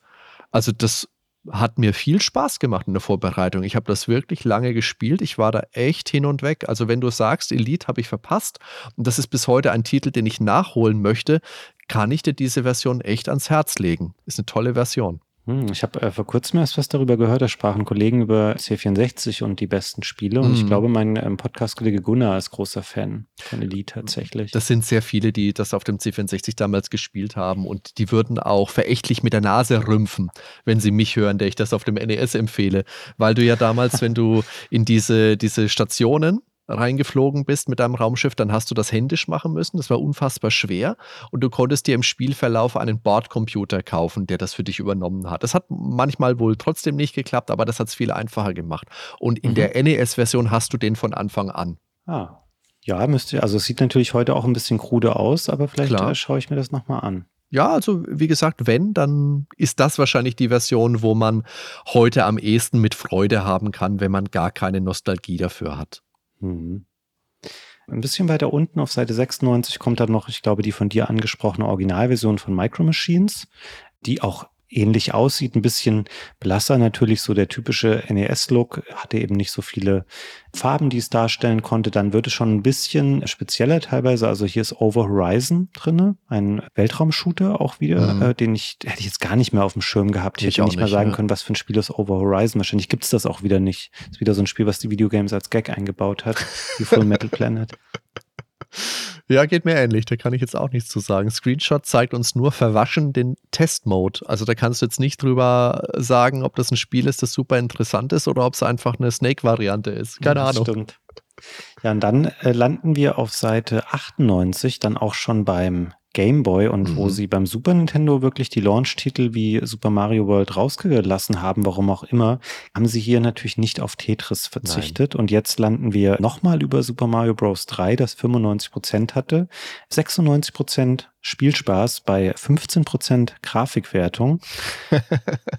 Aber da kann man halt auch wirklich wenig gegen sagen. Also ich spiele heute noch verschiedenste Tetris-Varianten manchmal, egal ob auf der Switch oder es gab auch mal ein sehr gutes DS-Tetris von yeah. Nintendo. Das kriegst du halt einfach nicht kaputt. Und das werden wir, wenn wir noch leben sollten, in 30 Jahren werden wir immer noch sitzen und sagen, ja, Tetris auf dem Gameboy, ja, das war ein Hammerspiel. Das ist immer noch genauso gut wie damals. Weil du es gerade von der DS-Version hast. Wir waren vor, ich, ich glaube, zehn Jahren waren wir mit Freunden gemeinsam im Urlaub und hatten zwei aneinandergrenzende Ferienhäuser. Oh. Und die Bäder waren Wand an Wand und an den Wänden war jeweils die Toilette. Und wir hatten, mein Freund und ich hatten den DS dabei. Das mhm. heißt, äh, die Frauen haben sich immer gewundert, warum wir zwei so lange auf, jeweils auf den Toiletten sind, weil wir natürlich immer die ganze Zeit äh, Tetris gegeneinander gespielt haben. Weltklasse. Das hat, äh, weil die Funkverbindung beim DS war ja nicht die allerbeste, also so super weit ging es nicht, aber durch diese Wand ging es durch. Großartig. Ja, ich habe hab eine ähnliche Geschichte zu dem Spiel. Wir waren ähm, 2006 mit dem Verlag, in dem ich damals gearbeitet habe, sind wir auf die E3 geflogen. Und der DS war noch verhältnismäßig neu und das Spiel kam so im Frühjahr 2006 auch bei uns raus. Und das war eins, was das hat äh, Download Play unterstützt. Das heißt, wir brauchten nur ein Modul und dann konnten, ja, glaube ich, bis zu zehn ja, ja. Leute mitspielen, was für die damalige Zeit eine sensationelle Leistung war, dass du einfach ein Wireless-Spiel mit Handhelds mit zehn Spielern mit aber nur einem Modul machen konntest. Und ich weiß, dass wir das teilweise gemacht haben. Im Flieger haben wir das, glaube ich, auch mal ausprobiert. Das ging ja auch mit äh, Mario Kart DS, hat das auch unterstützt. Stimmt dass du das spielen konntest ohne das Modul. Und das waren halt so, Tetris ist halt nach wie vor eins der sag mal mal, eins der ersten Casual-Spiele. Ja. Das haben wir damals, also es war eine Bombenidee, das beim Gameboy mit beizulegen, hat bestimmt auch einen großen Anteil am Siegeszug des kleinen Backsteins beigetragen. Das hat, ich vorhin habe ich gesagt, das Spiel meines Vaters war Pushover, das meiner Mutter war Tetris. Ja, also das, ja, haben glaube ich viele Leute gespielt, die vielleicht sonst nicht so gerne Videospiele in die Hand mhm. genommen haben, aber viele von denen haben dann doch irgendwann, sind mal mit Tetris in Berührung gekommen. Und es geht auch ähnlich hochklassig hier gleich weiter im Gameboy-Segment, wo aber auch wieder diese Reihung nach Wertung wird gleich wieder über Bord geworfen. Jetzt kommt nämlich Super Mario Land mit 89, äh, sorry, Super ja, Mario Land 2. Dazwischen kommt dann Parodius mit 87 und dann kommt Link's Awakening mit 90. Und gerade Link's Awakening und Super Mario Land 2 müssen wir, glaube ich, auch gar nicht groß erklären, weil die einfach sehr bekannte und populäre Spiele sind. Ich würde hm, generell mm, heute recht, ja. sagen, Link's Awakening ist im direkten Vergleich das stärkere Spiel. Ich finde Mario Land 2, wenn ich das heute spiele, das wirkt schon einigermaßen simpel und eben wie ein Spiel, wo sie gesagt haben, ja, wir machen was Schöneres als Super Mario Land, aber es ist kein Super Mario Bros. 3 und auch kein Super Mario mhm. World, was Tiefe und Vielfalt angeht. Aber gerade Link's Awakening auch ein relativ unkaputtbares Spiel meiner Meinung nach. Stimme ich dir zu. Ich finde trotzdem, dass Super Mario Land 2 sich traut, sehr viel zu machen, was ein Super Mario Bros. meinetwegen, also Super Mario Bros. 3, nicht macht weil du Spielelemente hast, die diesem Spiel sehr eigen sind, die du in keinem anderen Mario-Spiel dann gefunden hast. Meinetwegen, dass du de, von dem Wal verschluckt wirst und dann durch diese, dies, diese, diese Glibberstangen schwimmen musst. Ich kann es gar nicht besser beschreiben. Ich weiß bis heute nicht, was es ist. Lebertran vielleicht. Also, das ist ein Spiel, das wirklich viele Elemente hat, die es trotzdem, dass es so eine beliebte Reihe war, das war zu einer Zeit, da war ja Super Mario World, meine ich, auch schon draußen. Und das war den hochklassigen Marios viel näher und sah vor allem optisch viel mehr nach den ganz hochklassigen Super Mario Spielen aus, die man damals aktuell auf den Konsolen hatte. Ich meine, natürlich Super Mario Land 1 ist ein grandioses Spiel, mhm. aber im Vergleich zur Optik allein zu Super Mario Land 2 stinkt es halt gewaltig ab.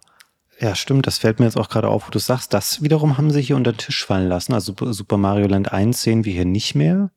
Dafür dann aber auch teilweise etwas weniger hochkarätige Gameboy-Spiele wie Bubble Bobble 2 kommt dann noch in der Folge, dann kommt dann noch Chessmaster und dann haben wir auch Actionspielportierungen von anderen größeren, leistungsstärkeren Systemen wie R-Type und Probotector, die okay waren für Gameboy-Verhältnisse. Wir haben hier als Vertreter der vielen Turtles-Spiele, die es auf dem Gameboy gab, ist hier Teenage Turtles 2 drin.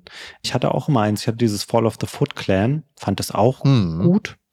Und dann, ja, Jurassic Park, weiß ich wieder nicht, warum das hier drin ist. Äh, das war nichts Besonderes. Dann kommt aber ein Spiel, von dem ich weiß, dass viele Leute das gerne mögen. Und ich habe das auch gerne gespielt und auch vor gar nicht allzu langer Zeit nochmal, obwohl es grafisch echt nichts hermacht. Batman war ein ganz gutes Spiel auf dem Game Boy, ne? Ein herausragendes Spiel. Also das ist auch einer der Titel, wenn ich mal, wenn es mich packt und ich packe meinen Gameboy-Klon aus, Batman spiele ich immer noch sehr gerne. Hm. Also ein ganz toller Plattformer. Ist jetzt nicht unbedingt so das typische Spiel vielleicht, mit dem man Batman in Verbindung bringen würde, weil das jetzt auch abseits der Lizenz, also ein, ein, gutes Lizenzspiel überhaupt mal wieder und basierend auch auf einem Film. Aber das hätte auch natürlich gut funktioniert, wenn es nicht mit Batman gewesen wäre. Aber jetzt muss ich noch kurz eine Sache sagen, die wir vorhin uns, glaube ich, vorgemerkt haben, nämlich die Screenshots mhm. vom Gameboy. Und die sind durchweg bis hierher, sind das ganz tolle Bilder gewesen, sehr gut zu erkennen. Batman ist schon ein bisschen schwieriger. Ja, Auf der nächsten Seite wird es gleich absolut grenzwertig. Aber dieses Batman-Spiel, da halte ich auch hohe Stücke drauf. Das ist so, so eine Mischung aus Plattformer und Shooter. Batman kann dann auch unterschiedliche Waffen-Upgrades sammeln und diese Waffen zusätzlich nochmal verbessern. So ein Streuschuss, also so, so Klassiker und so ein, so ein Wirbelschuss, das erinnert vielleicht ein ganz kleines bisschen an eine seichtere Version von Probotector. Mhm.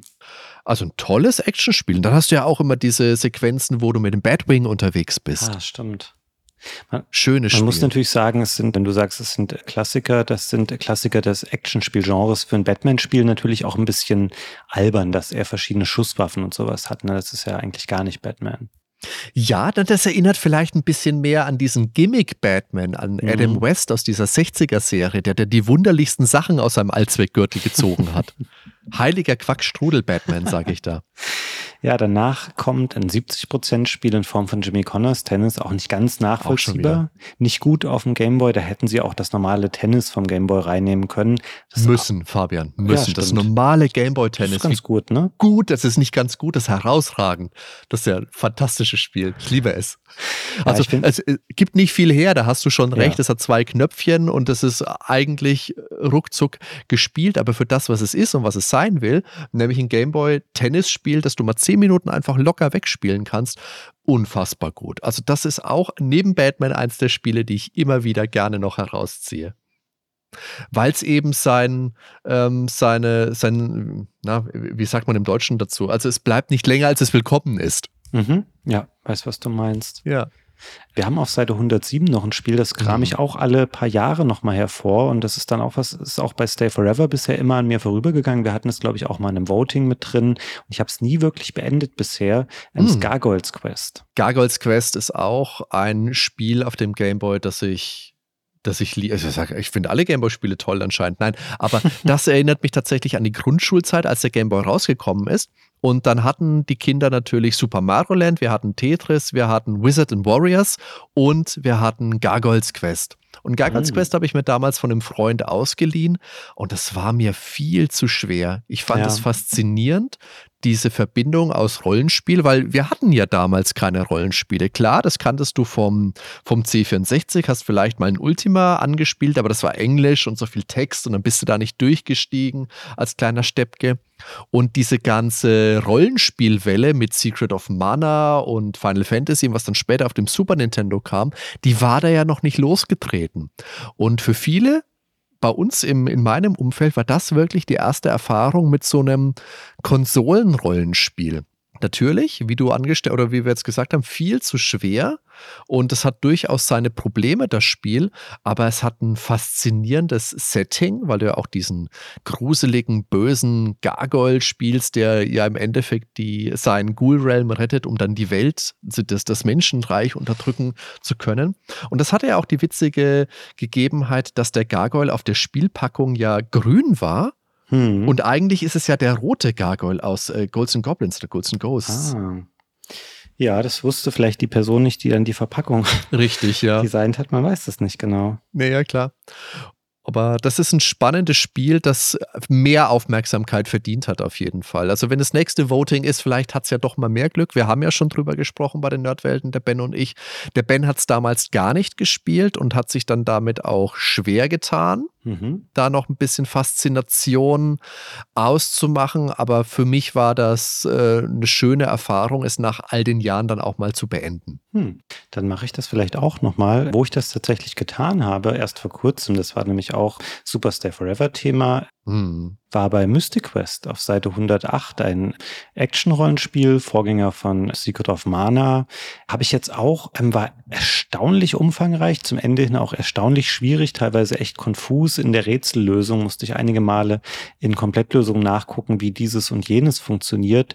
Mit Aber dieses und jenes meinst du das Palmenrätsel? Äh, zum Beispiel das Palmenrätsel, wo man in der richtigen Reihenfolge solche Palmen in der Wüste umrunden muss. Ähm, das Bescheuert. ist komplett absurd einfach aber ein super ambitioniertes, mhm. großes mhm. Spiel mit einer relativ ernsthaften Story. Ja. Und ich, das habe ich als Kind auch schon gehabt, habe jetzt beim Durchspielen gemerkt, dass ich definitiv da Teile gesehen habe, die ich als Kind nie erreicht habe, vielleicht aus mhm. besagten Gründen. War ganz okay ins Deutsche übersetzt.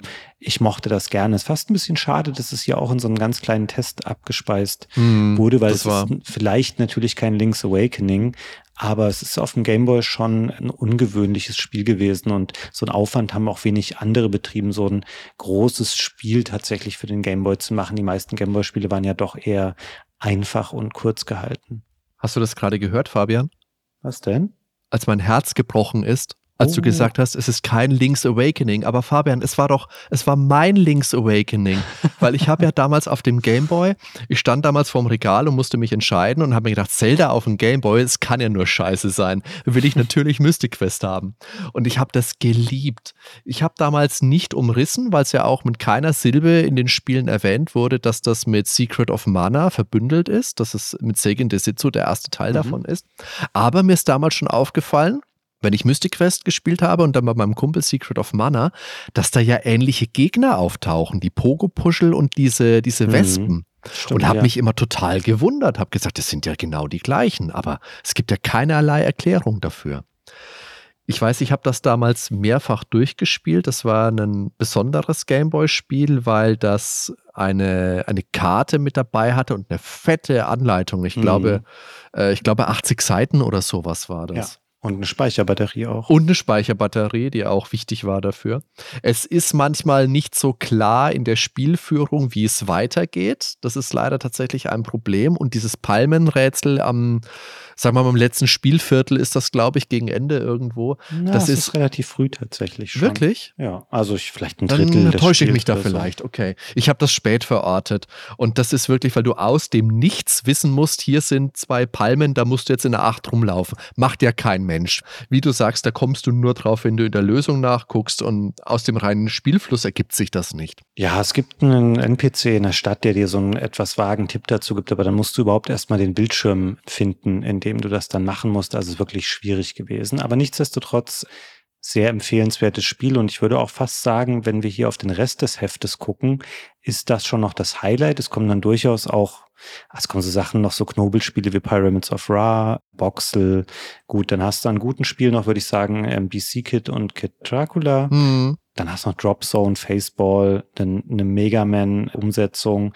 Dann kommt komischerweise noch Final Fantasy Legend 2 reingeknallt, was es ja bekannterweise auch nie äh, gab bei uns. Ich genau, weiß nicht, ob die ja. dann teilweise, es gibt auch gar keinen Hinweis darauf, also ob sie dann darauf spekuliert haben, von wegen, ja, vielleicht kommt es ja noch nach äh, Europa oder Deutschland, gibt es aber nicht. Und dann noch ja Hit the Ice, Bomber Boy ist nochmal so ein bisschen das abgespeckte Bomberman für den Game Boy. Und dann war es das auch an der Stelle, aber ihr merkt das schon, das waren eine Menge Spiele, die hier einfach abgefeiert wurden. Vielleicht nicht ja. ganz logisch in ihrer Zusammenstellung oder ganz nachvollziehbar, aber dennoch äh, ein ordentliches Paket, was man hier rausgehauen hat in Form dieses Heftes. Ich finde es ist auch eine schöne Übersicht, auch wenn es jetzt natürlich dieses Heft nicht ganz das hält, was es verspricht, weil wir haben ja eingangs gesagt, impliziert wird, es sind die besten Spiele des Jahrgangs 1993 und de facto sind es die besten Spiele, die die Videogames bis ähm, Oktober, September 1993 jemals in den Heften drin hatte. Aber es ist immer eine schöne Übersicht gewesen. Ich finde diese Best-of-Hefte, da blätter ich unglaublich gerne mit drin, mhm. weil viele Spiele dir einfach nochmal ins Gedächtnis gerufen werden, die man sonst vielleicht nicht so auf dem Schirm hat, so wie jetzt King Arthur's World meinetwegen. Ja, um da nochmal den Finger in meine Wunde zu legen, dass ich das nicht kannte, aber ja, da hast du natürlich recht. Und tatsächlich, es ist auch noch nicht ganz durch das Heft. Es schließen sich dann noch zehn Seiten Übersicht an, eine Wertungsübersicht über alle ähm, Spielewertungen. Und hier ein bisschen traurig, da ist auch äh, Lynx mit dabei, aber ich glaube, ähm, die Videogames hat das schon mhm. relativ realistisch bewertet, von wegen, naja, wir brauchen keine eigenen Lynx-Tests hier nochmal reinmachen, das Ding ist tot. In gleicher Form übrigens auch vier Tests hier genannt für äh, Mega CD. Alle getestet wohl in Ausgabe 1093, was mich ein bisschen wundert, weil das Mega-CD dachte ich wäre schon früher erschienen. Vielleicht war es dann schon das Mega-CD 2, ich weiß es nicht genau. Anyway, in den normalen Tests spielt es ja auch keine Rolle und das spiegelt mhm. ja auch ein bisschen den Status dieser Erweiterung tatsächlich wieder. Es hat sich ja auch yeah. nie so richtig durchgesetzt und abgesehen von so ein paar Einzel-Highlights wie ähm, Snatcher ja. äh, gibt es da ja auch nicht so wirklich die Spiele, die man unbedingt mal gespielt haben müsste. Ja, da stimme ich dir absolut zu. Beim Links kann man vielleicht noch sagen, Klacks hätte hier in der Übersicht 90 Prozent bekommen, mhm. wenn ich das richtig sehe. Und danach kommt, glaube ich, schon Chips Challenge mit 84. Sehr gutes Spiel. Ja, da habt ihr auch mal eine Folge drüber gemacht und ich habe mir das gedacht, stimmt. ich habe mir tatsächlich auch mal Gedanken gemacht, schon vor einer Ewigkeit, wenn man mal über ein Lynx-Spiel sprechen wollte, was nimmt man? mir ist nichts aufgefallen. Ich bin da echt ich habe aber auch keinerlei Verbindung gehabt. Ich habe niemanden gekannt, der einen Links hatte. Ich habe das selber nie gespielt damals, deswegen hätte ich nichts gefunden. Ja, schwierig. Vielleicht noch Rampart. Oder. Aber Rampart, Rampart ist jetzt auch nicht wirklich ja, das stimmt. Spiel, was ich fürs Links raussuche. Nee, stimmt, das gibt es tatsächlich, so glaube ich, echt fast. Hört es dann eigentlich schon wieder auf, oder? Was gibt es denn noch? Naja. Vielleicht muss man dem Links doch mal eine Chance geben. Ein bisschen. Ja, da können wir, wenn wir noch mal fünf Minuten Zeit haben, irgendwann, dann nehmen wir noch mal eine Special-Folge nur zu den besten Lynx-Spielen auf. Ja, jetzt kriege ich die Nachrichten und wir müssen das halt machen, Fabian. Jetzt kommen wir aus der Sache leider schon wieder nicht mehr raus. Müsste ich mir erstmal Lynx besorgen, tatsächlich. Ja, das, das, müsste ich tatsächlich auch. Und die sind ja teuer, die Dinger mittlerweile. Und hast ja, doch keine Garantie, dass es überhaupt noch funktioniert. Oh, Fabian, jetzt haben wir es wieder. Ein ja, unbedachtes Wort. Machen wir lieber schnell Schluss, bevor wir uns noch weiter in Versprechungen verrennen an der Stelle. Hadi, es hat mir wahnsinnig viel Spaß gemacht. Jetzt haben wir doch, glaube ich, unerwartet lang über dieses Heftchen aus dem Jahr 1993 gesprochen, also auch schon 30 Jahre jetzt alt. Aber jetzt sind wir beide noch mal ein bisschen schlauer und ihr da draußen hoffentlich auch, was die besten Spiele der damaligen Zeit angeht. Lasst uns gerne wissen, was euer Lieblingstitel war. Vielleicht waren wir jetzt mit irgendeiner Einschätzung auch völlig daneben. Ihr könnt auch gerne nochmal dem Fabian um die Ohren hauen, wie gut King Arthur's World ist. Da freut er sich. Und dann sage ich vielen lieben Dank, Fabian. Es ist immer eine Freude, mit dir zu reden und über so ein Thema speziell nochmal. Vielen Dank, das gebe ich gerne zurück. Dann bis zum nächsten Mal. Bis dann, Fabian. Ciao, ciao. Tschüss.